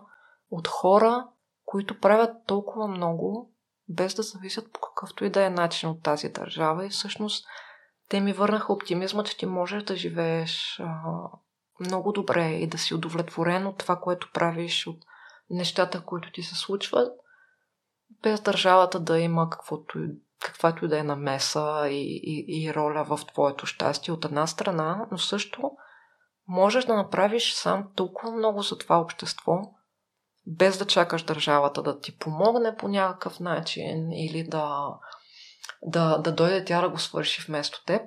А, съжалявам, много тъжен пример ще дам. А, проблема, който имаме с насилието над жените като общество. Въобще нали, няма да захващам темата с това как има някакви хора, които отричат, че това е проблем. Това е реален проблем. Аз с който говорим поне по двама познати жени, които са минали през нещо такова. Било то физически турмоз, било то емоционален турмоз. Това е реално. Нали? Ние го видяхме тук преди два месеца и това, което се случи с момичето в Стара Загора. Това е нещо просто немислимо и много тъжно, защото всеки един от нас има дъщеря, сестра, майка, баба, нали, роднина от женски пол. И ние не искаме на тези наши близки да им се случват подобни неща. И въпреки това, държавата с нейните институции не може да направи много за това нещо. За сметка на това обаче има хора, дори индивиди, не говоря за фундации, но има и страшно много фундации, които помагат на тези жени, защото ти попадайки в една такава ситуация, особено ако си економически зависим от насилника си, ти се чувстваш изоставен, напълно сам и в тотална безпътица. И ако тогава не се намират тези хора, които са било то представители на фундация, било то индивиди, които да, да дойдат да ти помогнат, да те ориентират какво можеш да направиш, да ти покажат, че имаш и други избори, то тогава на, на този човек, на тази жена, ситуацията би била доста отчаяваща. И нали, ето това е пример, където държавата, колкото и да прави, не може да се справи с проблема. Защото ние като общество малко сме такива, дай това да го заметеме под черджето и да не говорим много за това. Това не е мой проблем, това е проблема на съседа там, където се избиват.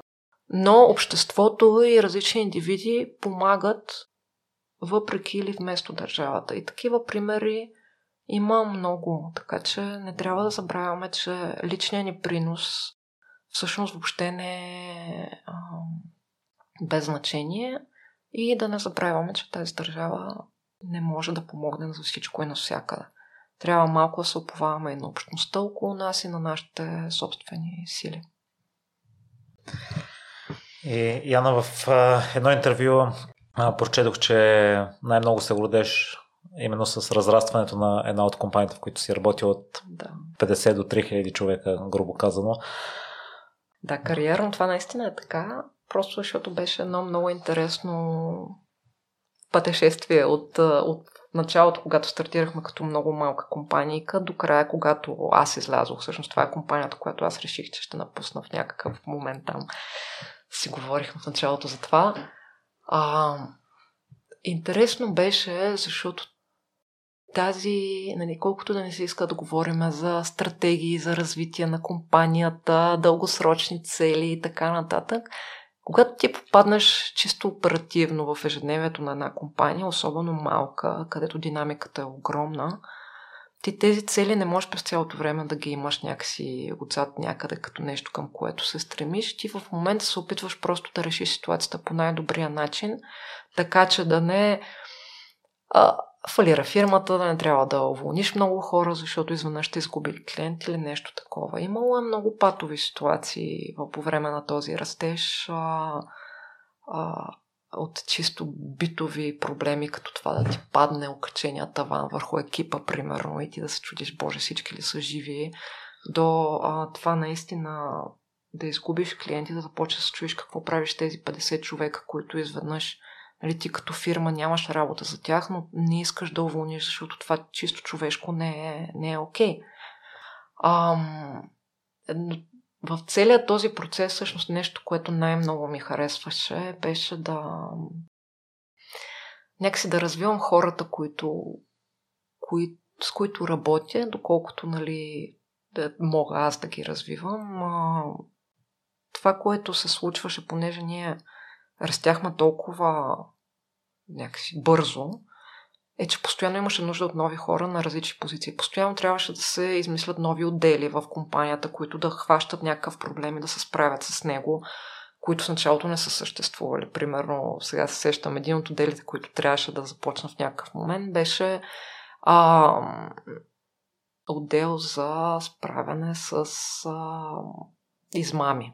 Такива вътрешни от служителите във фирмата измами спрямо крайни клиенти на нашите клиенти. Никой никога не се беше помислил, че нещо такова е нужно, докато един служител не злоупотреби, не открадна нещо, вече дори не се сещам какво. Нещо, кредитна карта беше, нещо беше направил.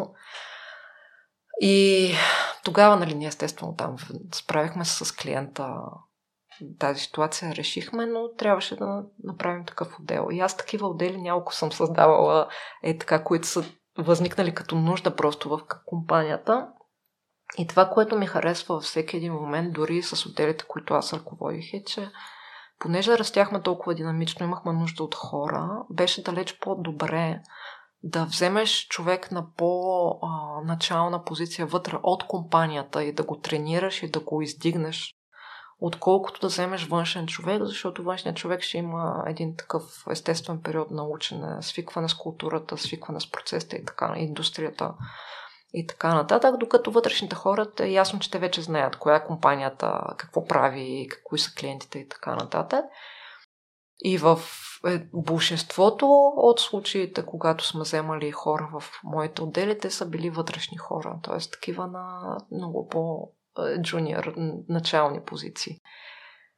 И е изключително удовлетворяващо да хванеш един такъв човек да го сложиш в една нова за него ситуация. Освен това, тя е нова и чисто като чисто иерархично също е нова, защото ти го изтърпваш от начална позиция, евентуално го слагаш в една малко по-ръководна позиция и да му помогнеш той да си влезе в ролята, да, да си намери силните страни и, и да видиш как с съвсем лека то даже менторство ми звучи някакси прекалено такова самоуверено от моя страна.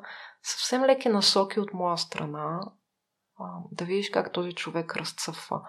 Аз имам а, хора от моите отдели, които след това и те са напуснали тази компания, в момента имат собствени компании правят невероятни неща и да знаеш, че ти с нещо малко си допринесъл за това. Или да го видиш как се справя с ситуация, която преди това е било немислимо, да въобще да подхване това е много, много удовлетворяващо. И може би за това и цялото това разрастване за мен е било толкова хубаво да се види.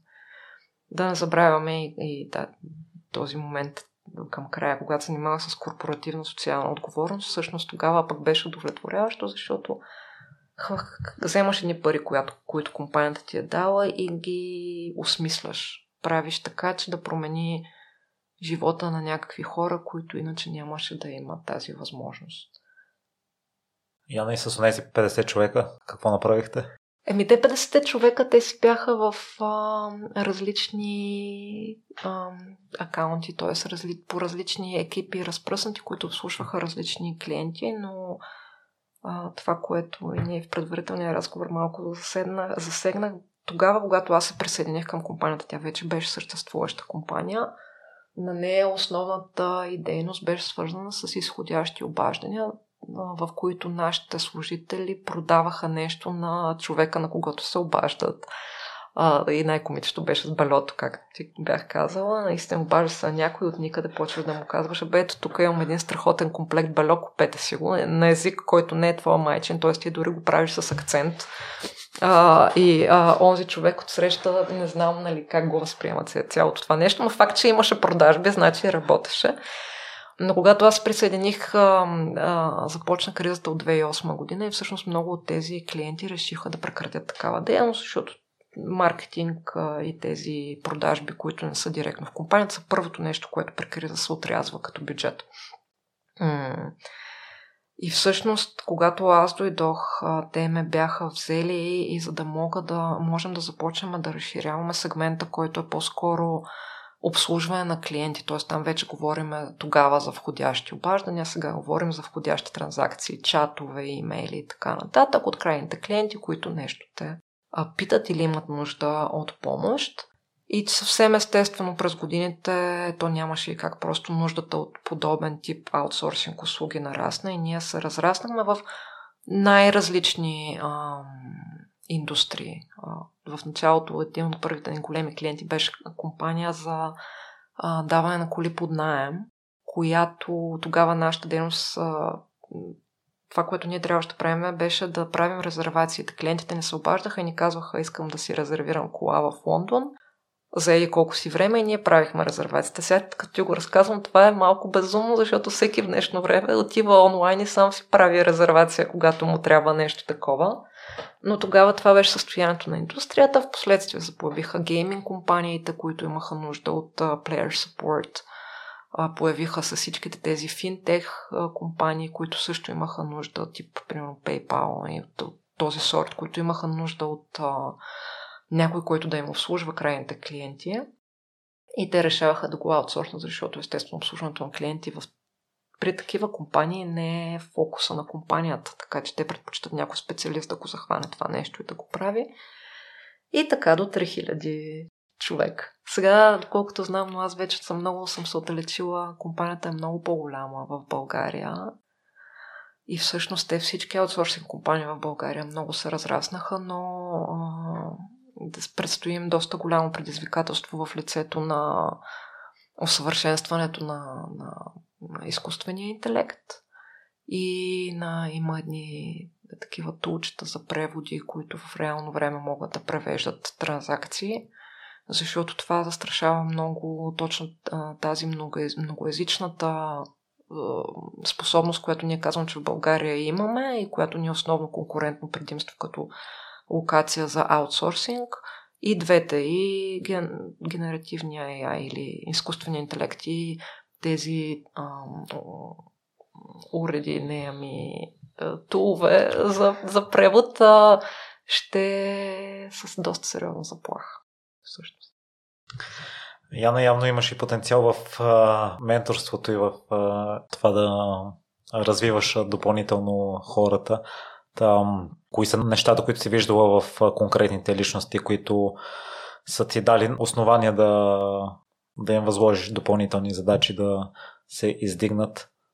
Да, не знам дали съм ментор, но нещо, което много ми е помагало, а, когато съм работила с хора в екипите ми е било просто да им повярвам, защото това хората, с които ние работим, ако ти започнеш да ги микроменажираш, това означава, че ти не вярваш в техните способности и си мислиш, че те са, най-общо казвам, глупави и не могат да се справят с някакви неща, които им възлагаш. Ако обаче им да дадеш свободата, първо, и ги попиташ за мнение, то тогава това, което се случва, е, те стават наистина по-уверени, започват да поемат повече отговорности и самоинициатива, което е много определящо за успеха на един екип. И в последствие всъщност те са тези, които допринасят за това да се справиш окей okay, с дадена задача. И нещо, което също много ми е помагало е да, да не си мисля, че аз знам най-добре. Защото то няма как да знаеш най-добре. Независимо дали управляваш много екипи разнородни, както ти казах, че на мен ми се е случвало, или управляваш един екип, колкото и да си опитен, понякога дори опита може да ти пречи, защото ти си свикнал нещата да се случват по един начин, а пък междувременно се случват някакви промени в индустрията, в средата, в света, за които ти не знаеш или не си подготвен и тогава някои от другите хора в екипа ти могат да всъщност да, да знаят много по-добре как да се постъпи в дадена ситуация. И когато вие се съберете като екип и почвате да си ги обсъждате тези неща и да вземате някакви идеи и ти успяваш да създадеш среда, в, коя, в която новите идеи, колкото са нали, такива ам, изглеждащи много революционни, всъщност могат да се споделят без проблем, без страх, че някой ще ти каже, леле, как, що за глупост каза току-що. А, тогава всъщност се случват а, наистина, според мен, а, вдъхновяващите неща в екипите.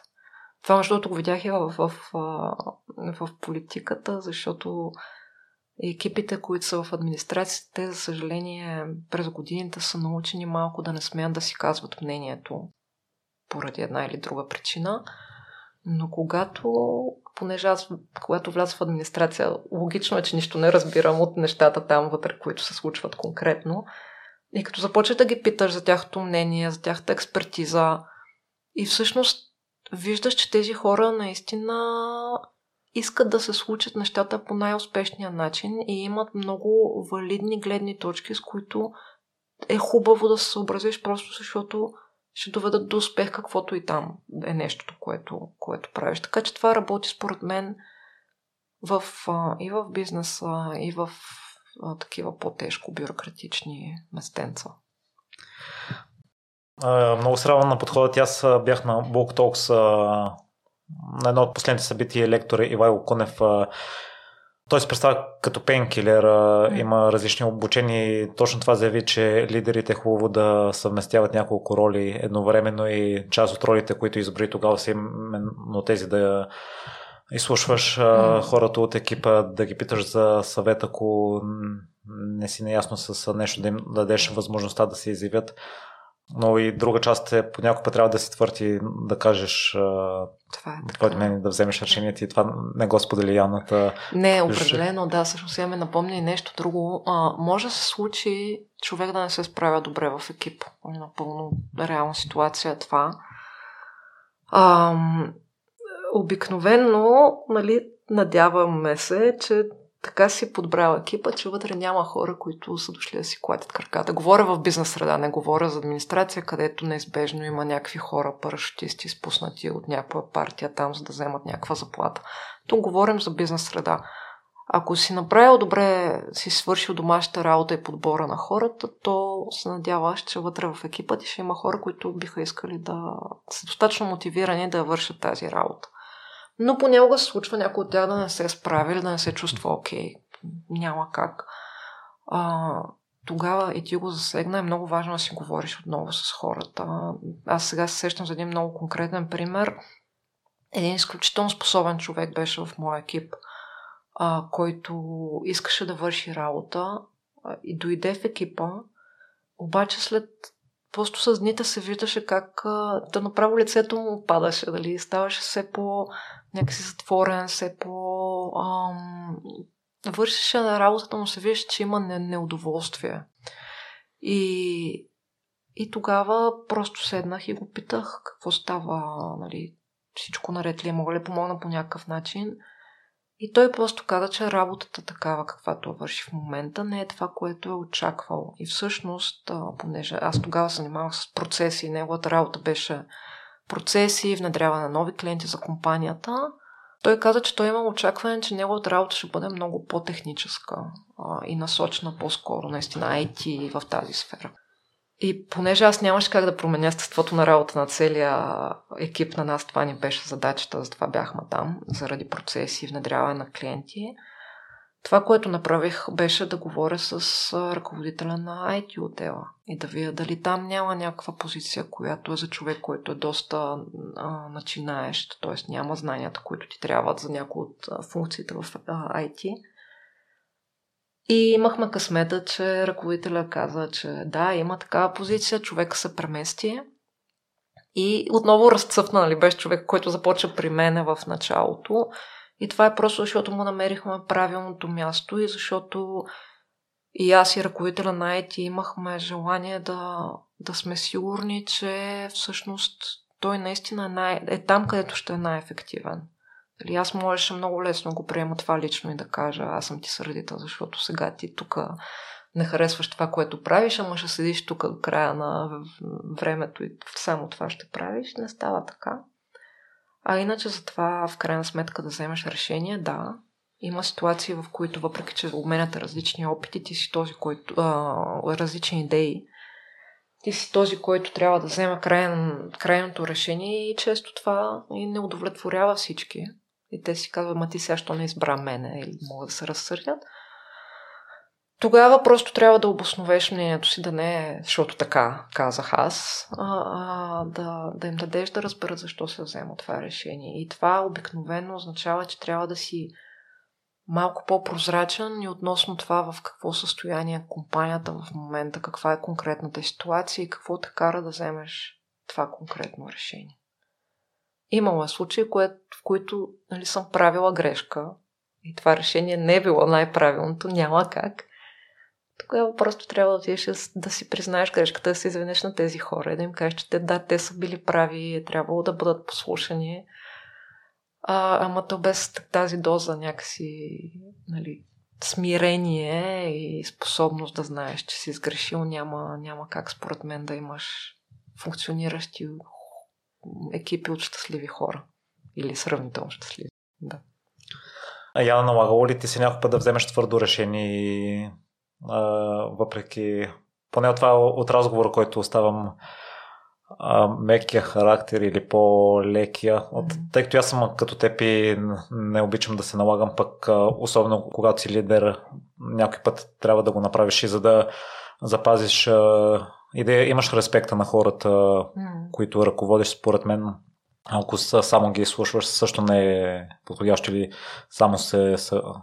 Не точно съгласяваш, но да, винаги искаш да чуеш тяхното мнение.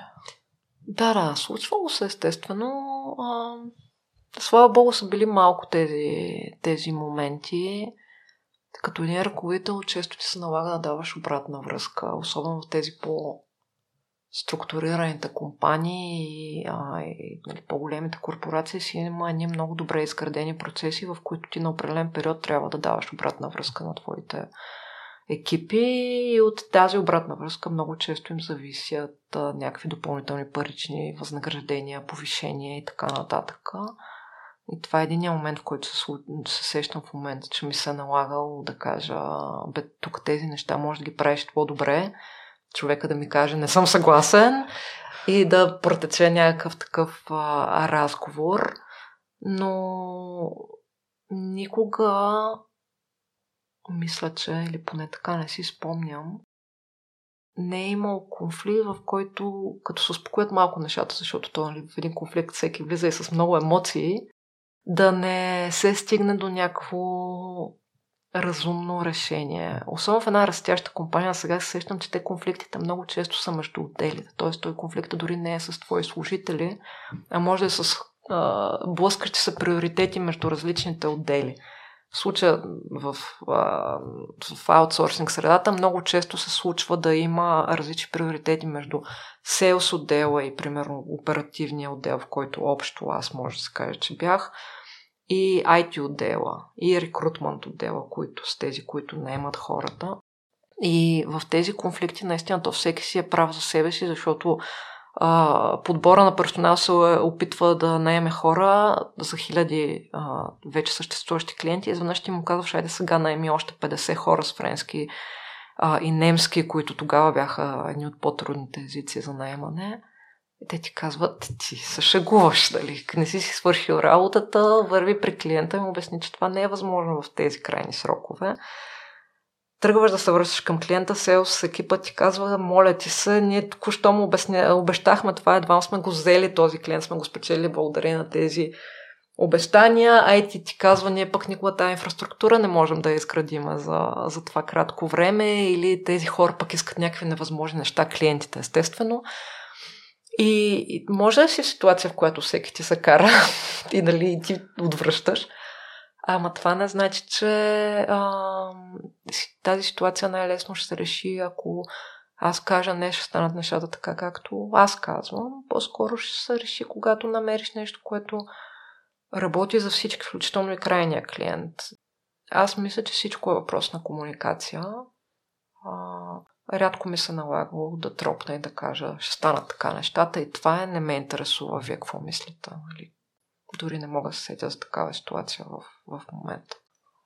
Има ли опасност а, такъв тип лидери да загубят респект а, от екипа си по някое време? Сигурно. Не мога да ти кажа отличен опит, честно казано. Възможно е да. Според мен естеството и на моята работа до този момент е било такова че тя не е изисква от мен да бъда твърд лидер. А, но, примерно, в оперативната работа на, е, на една аутсорсинг компания, тогава ти имаш ежедневни а, таргети, които трябва да посрещаш. Имаш много критични ситуации. А, сега се сещам, примерно, но това е толкова стара история, че просто от, от времената, в които трябваше да обслужваме въпросата компания за даване на коли под найем, избухна вулкана в Исландия, още не знам дали си го спомняш този момент, и един велик облак настана над Европа. И всъщност този облак накара по много от самолетите да са канцелирани, да бъдат преземени. И оттам хората, които а, се опитваха да излетят, не можеха им трябваха коли под найем, за да се придвижат от място, което са до мястото, където трябва да стигнат, примерно. И това създаде един огромен обем от обаждания, входящи към нас. Било то за канцелиране на резервации, било то за търсене на истово на коли под найем, за да се предвижат хората по а, суша. И имахме тогава това, някакви немислими такива а, цифри сега ми струват, но 2000 чакащи обаждания в опашка. Значи всичките ти хора, примерно, не знам, 50 човека, не знам колко бяха, вече са на телефона и говорят с някакви супер изнервени хора, поставени в някакви невъзможни ситуации, всичките критични, и още 2000 обаждания. И нашите агенти, а, те, те в един момент просто ти, ти изпадаш в паника, като го видиш това нещо и е напълно нормално и ти като лидер трябва да си там и да бъдеш твърд, не да им се караш, но да покажеш с твоята сила, че ще мине това. Нали. Ние в момента се справяме по най-възможно най-добрия начин. Може трябва да се вземат някакви решения, да се повикат хора, които са били примерно в почивка по-рано, или да, да помолиш някой да се върне от а, почивния си ден или каквото и да е, за да можеш да обработваш повече обаждания. Да, това се налага, няма как без него, труден избор, но иначе тези обаждания ще станат 5000 там и нали, всичко ще отиде а, по дяволите.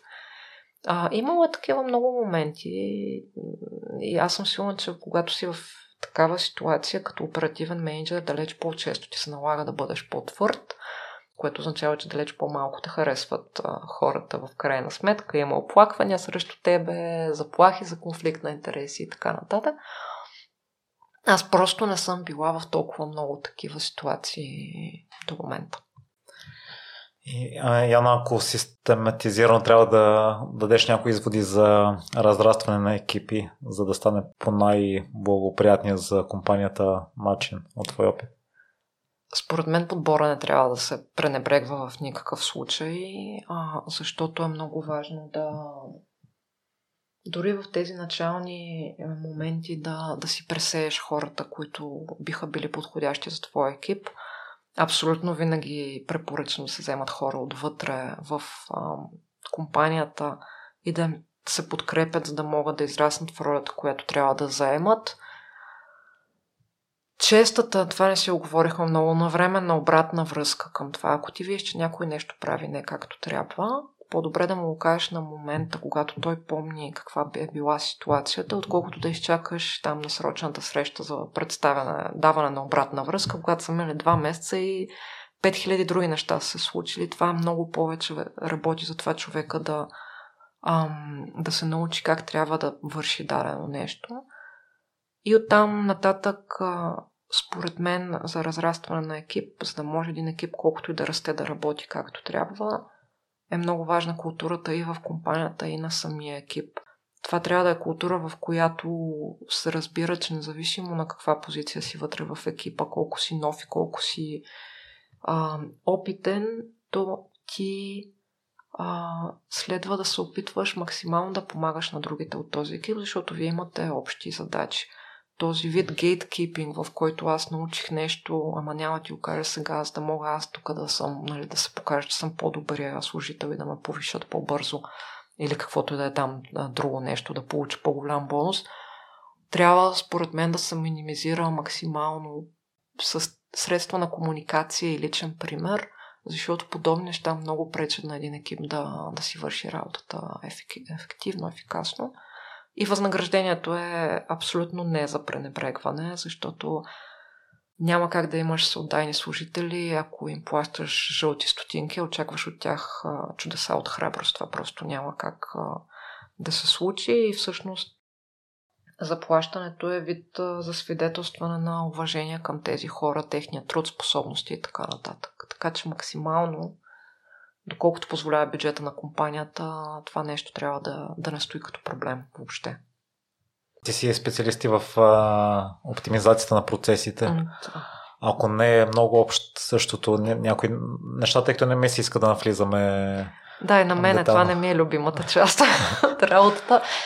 Ами не, а, много общо нещо е, че трябва да се обръща внимание на, на процесите, особено в една бързо растяща компания, защото те във времето, ако нещо е работило в началния момент, когато компанията е била с малко клиенти, малко служители, малко транзакции, каквото е малко там, това не означава, че това нещо ще продължи да работи, когато екипът ти вече е станал 2000 човека или имаш 50 клиента или каквото и да е. Първо. И второ, ако процесите не се наблюдават, те във времето имат а, способността да се видоизменят по начин, който може да доведе до а, откровени нарушения с това, което клиента изисква. Тоест, винаги е добре от една страна да се виждат процесите дали са оптимално отговарящи на структурата и изискванията на сегашния момент в компанията и от друга а, трябва да се наблюдават, за да не залитат в посока, която е лесна, но води до нарушения, глоби от крайния клиент и така нататък. Та, процесите, то е малко скучно да се занимаваш с оптимизиране на процеси. Ня, някои хора им е интересно, нали, на мен ми е малко скучно. А, е, според мен много, много нужна дейност. И не трябва да се прави еднократно. Тоест, ах, сега нещо, този процес не работи, оправяме го и се сещаме за него, за него след 3 години това не, не води до ефективност в работата на самата компания. Яна и слушателите не виждат, но си с два големи листа изписани. А, та, ако искаш да споделиш нещо, което не сме засегнали, а, е важно и би желал да споделиш опита и някой да, да. да си вземе за него от теб. Ами те са много нещата. На, на мен тук сега тази последната седмица по стечение на обстоятелствата ми се... Така ми се случи, че бях на две различни събития и всъщност и двете бяха е, много вдъхновяващи по различен начин. Едното нещо беше събитие, организирано от любители на пътуването и едно от съвременните читалища. Това е единственото съвременно читалище, ново създадено в София. И си бяха направили среща хората в ам, Топлоцентрала, което е едно много хубаво място, за да си говоря за пътувания. И всъщност аз отидох, защото познавам един от организаторите и си мих, че това нещо ще събити се с 10 на човека, я има, я не, които ще дойдат да слушат как някой говори за пътувания, защото днешно време са толкова много възможности за пътуване, че всеки пътува и си мислиш, че нали, какво ще слушам сега някой друг къде е пътувал, като и аз съм пътувал и така. Залата са напълни. До опръсване имаше много, много, много правостоящи хора.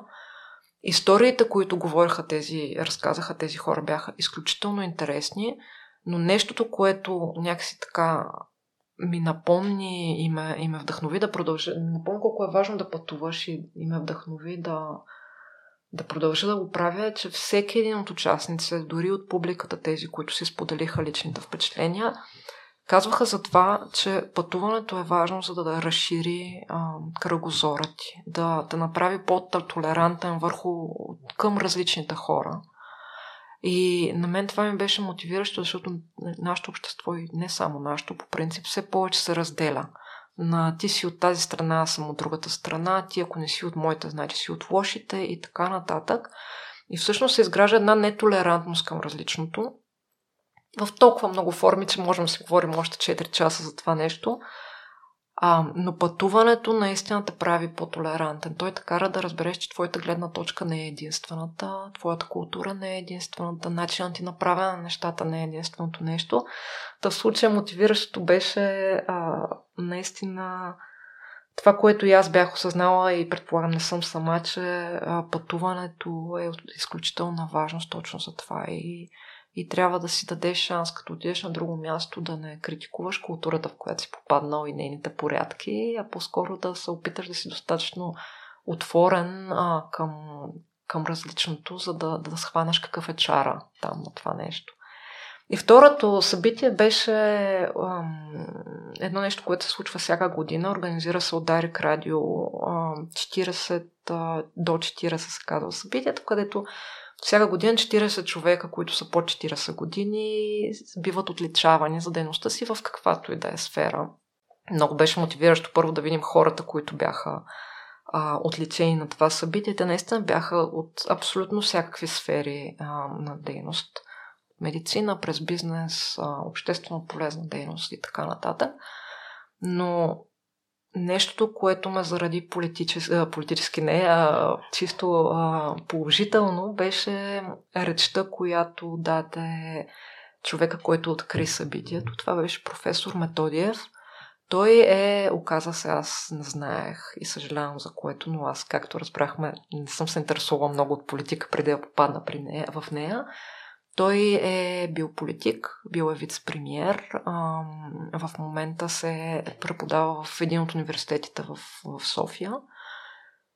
И този човек, който е минал през нали, всичко, което всеки попаднал в политиката е минал, който е нали, бил с тези надежди от началото на прехода, как сега ще успеем да си направим държавата както трябва, и после е видял, че това нещо не се случва, който е свидетел на това, което се случва в момента, не само политически, а и генерално с, с тази държава, да е една изключително положителна реч. А, просто това са едни 10 минути, които си заслужават да се гледат най-малко заради толкова освежаващата гледна точка а, на човек, който би трябвало да, да няма никакви иллюзии за това как се случват нещата тук.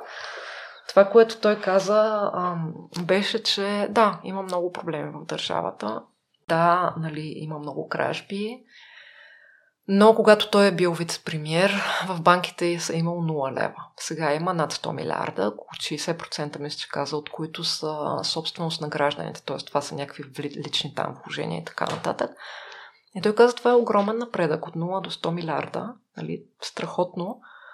Но ние ежедневно и новините, и въобще медиите не, заминава, не занимават с едни пет човека, които са откраднали 3 милиарда. Той каза, ма ние имаме 100 милиарда. Нали? Това, че те са откраднали 3 милиарда, не трябва да определя нашето възприятие на държавата, не трябва да ни кара да се фокусираме вара само върху лошото и криминалното, което се случва в нея, а те новините горе-долу са това в момента. Не те са едни криминални хроники, какво се е случило. И той каза, Напротив, трябва да се фокусираме върху многото хубави неща, които се случват в тази държава. Примера беше това събитие, където едни 40 човека правят невероятни неща и са млади хора по 40 години. Другия пример, който той даде, беше с университета, където преподава, където той каза, разбирате ли, че аз влизам в кафетата в университета и виждам едни млади хора, които не са си забили главите в телефоните, а са забили главите в книги.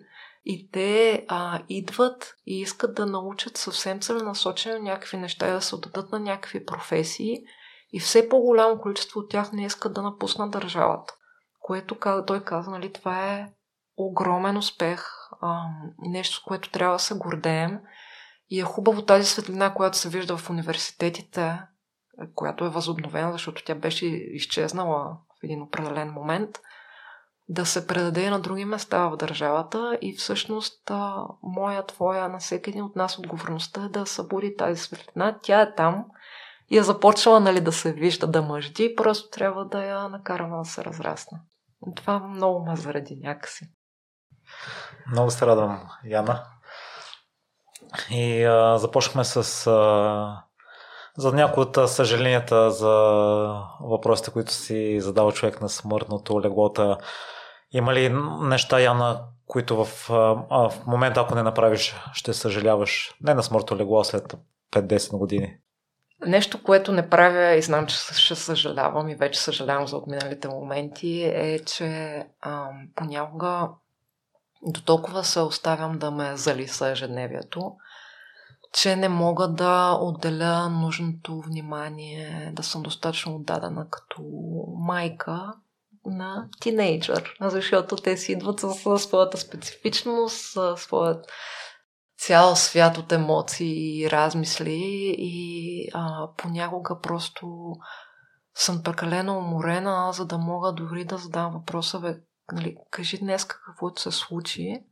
Или когато ми се отговори нищо, което е много редовен отговор на този въпрос, да съм достатъчно търпелива и постоянна да, да поровя малко и да кажа, бай да кажи сега какво прави този твой приятел или онзи твой приятел и наистина да съм там, за да мога поне с нали, моята гледна точка, то вече не става дума и за напътствия. Тя не приема в момента не само тя, всички тинейджери от родителите на пътствия. Моята гледна точка, ако мога да и улесня този път, а, който е избрала да следва. Та това е в момента така по-голямо съжаление. А кой мислиш, че те спира да, да си го поставиш като фокус или като приоритет, тъй като през седмицата бях при физиотерапевт, при Димитрина Сивкова, тя ми гостува и а, това си говорихме с нея в епизода и тя ми го сподели отново, че преди бизнесът ти е бил прекалено голям фокус и връзката с дъщеря и не чак толкова и дори когато е била с нея на площадката, тя е говорила по телефона и не е обръщала внимание да. на дъщеря си, тя просто си играела на катерушките и връзката е страдала, докато в момента дъщеря е фокус, mm. един от фокусите и връзката е много по-добра, отколкото в миналото. То винаги е така. Там, където се фокусираш, нещата почват а, да се развиват в повечето случаи много добре. Е, аз като бях в политиката, а, че съм изключително благодарна и на бившия ми съпруг, на всички баби и семейства и на, сама, и на дъщеря ми, на самата нея, че тя а, успя някакси това. Тогава беше в пети клас, който се счита за един от по-трудните класове да, да се справи без моята подкрепа, която рязко изчезна, защото аз потънах в политиката и бях там в някакви безумни часове на, на денонощието. А, в последствие, когато излязох миналата година, всъщност се фокусирах върху нея. Имах тази възможност, защото нали, не, так, такъв момент беше, че аз се бях отдала на това да, да се завърна малко към себе си, към семейството си, към нея. Сега това, което се случва е, че фокуса ми а, леко е започнал да се измества към а, това отново да видя как да, да се препитавам, да не разчитам на вече изчезващите ми спестявания, било то в а, криптовалута или не. И тъй като трябва малко повече да се фокусирам там, а, а аз извършвам една консултантска дейност, която не е с регламентирано работно време, т.е. не е от 9 до 5 и после забравям. Много често ми се налага да работя и в други моменти. И, и това ме кара да не успявам винаги да съм толкова фокусирана. Плюс а, понякога умора. Но да, като си родител не е лесно винаги да си там на 100%, колкото е да се иска за детето ти. А, опитвам се, но то, това винаги някакси остава една такава вина при повечето родители. Ми се струва, че не правиш достатъчно за, за детенцето а, не правиш правилните неща, особено защото все още няма, никой не се е родил с готови знания как се гледат деца в главата и всеки се съмнява, бе аз сега това правилно ли го правя или не. А, не знам и освен малко повече време да се опитва човек да отделя, стига да може за другите, за несигурността и за съжалението за определени неща, трудно човек може да ги предотврати, според мен. Специално за това да си родител. Яна, позволяваш ли, искаш ли два по лични, дълбоки въпроса по... Да, да. Кои са думите, които не, не си казала на някого и защо? А, имало е хора, които са ме наранявали по някакъв начин. Сега в момента се сещам конкретно за един човек. А, не виждам смисъл да му обяснявам детайли, след като нали, този, тези наши взаимоотношения, приятелство и така нататък са се развалили до точка, в която са невъзвръщаеми. Т.е. те няма да се върнат повече там, където са били да му обяснявам колко много му е, ме е наранил, просто защото така и за него и за мен си причиняваме някакви ненужни в случая тързания, при положение, че и в момента всеки е поел по своя си път и се намираме в много добри ситуации. Нали, в този конкретен случай ние продължаваме да си общуваме, просто не виждам смисъл да причинявам излишна горчевина и на двама ни, като се връщам в някакви моменти, дето са били а, нали, 50-те години. така се шегувахме Втората световна война на миналия, там, миналия век. А, да, да, друго конкретно не мога да се сетя. За мен е много характерно, че като нещо ми тежи, аз веднагически си го казвам и то ми минава. И може съм много рязка, но като ми мине след това много бързо нали, го забравям. Много рядко ми случва да премълчаваме така неща. Да. И а, утре е последния ден на живота ти. А, имаш а, телефонно обаждане само към един човек една минута. Дъщеря ми без абсолютно никакъв. Нали? Винаги семейството. Избор е труден между дъщеря ми и родителите ми, защото аз много ги обичам и, и те са ми дали толкова много. Но да, дъщеря ми.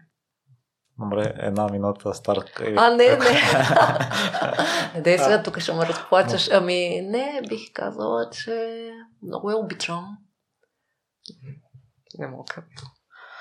И Яна, за финално послание към а, а, слушателите.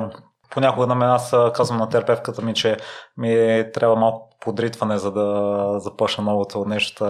Някой, който отлага да отиде на йога, примерно, йогата ще му промени живота или отлага да направи някаква промяна, която вътрешно усеща, че е правилно за него и му тежи и си стои там известно време.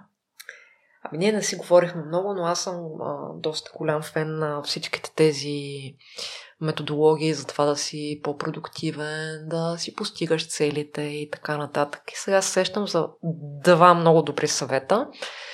Единият, той е малко така звучи безумно, но, но всъщност работи е на Мел Робинс, която е една такава само, не знам ли съм провъзгласила се, но нека кажем гуру в мотивационното говорене и насърчаване на хората.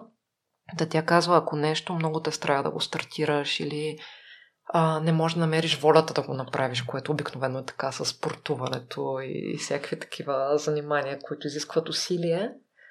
А, всъщност ще казва две неща. Едното е брой до 5 и почни да го правиш. Или едно, две, три, четири, пет и а, всъщност при нея на обратно 5, 4, 3, 2, 1 и се едно излита ракета, нали, обратно броене на ракетата и като стигнеш до едно и, и, и почваш да го правиш. А другото е почни да го правиш поне за 5 минути. Защото тогава, а, нали, ти като започваш за 5 минути, вече почваш да се вглъбен в него и малко трудно ще се откажеш след 5 минути да, да спреш да го правиш. С случая с йогата, ти ако отидеш на клас и започваш 5 минути да го правиш, няма да си тръгнеш, най-малко ще, ще развалиш хармонията на, целия, на цялата практика.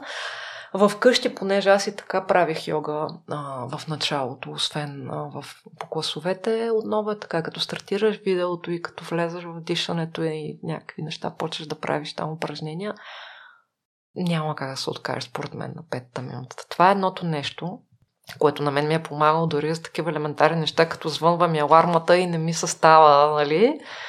а, да броя до 5, 4, 3, 2, 1 и да стана много помага. Другото, което помага е, че телефона е в другата стая. Аз така или че трябва да стана да отида да спра, което пак е трик, който ме кара да, да ставам сутрин.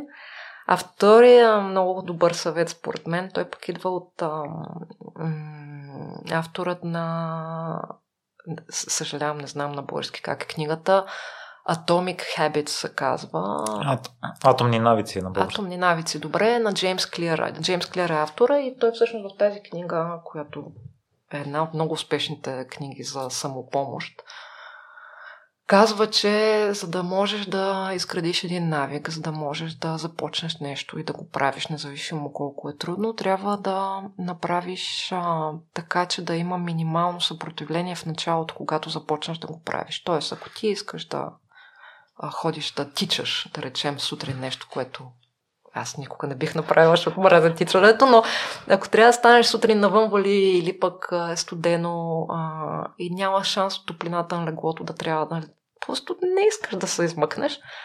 Много а, помага това дрехите ти за тичане и обувките ти да са готови. А, чувала съм за крайни случаи, в които хората даже си лягат с дрехите за, за тичане и просто стават, обуват се и тръгват.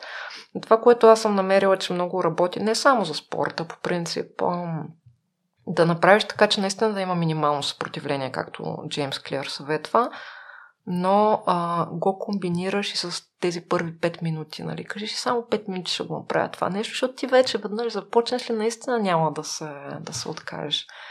Това е за големите неща е така. Дай си шанс, направи го за малко, започни го за малко и дори да не знаеш на къде ще отведе този път, а, ти като го правиш, те ще се разкрият следващите стъпки. Започни от стъпката, това пък на управо инфери. Започни от следващото най-добро нещо, което знаеш, че трябва да направиш. А, да, така. Сърдечни благодарности, Яна. Мерси, аз много мирно беше много приятно. you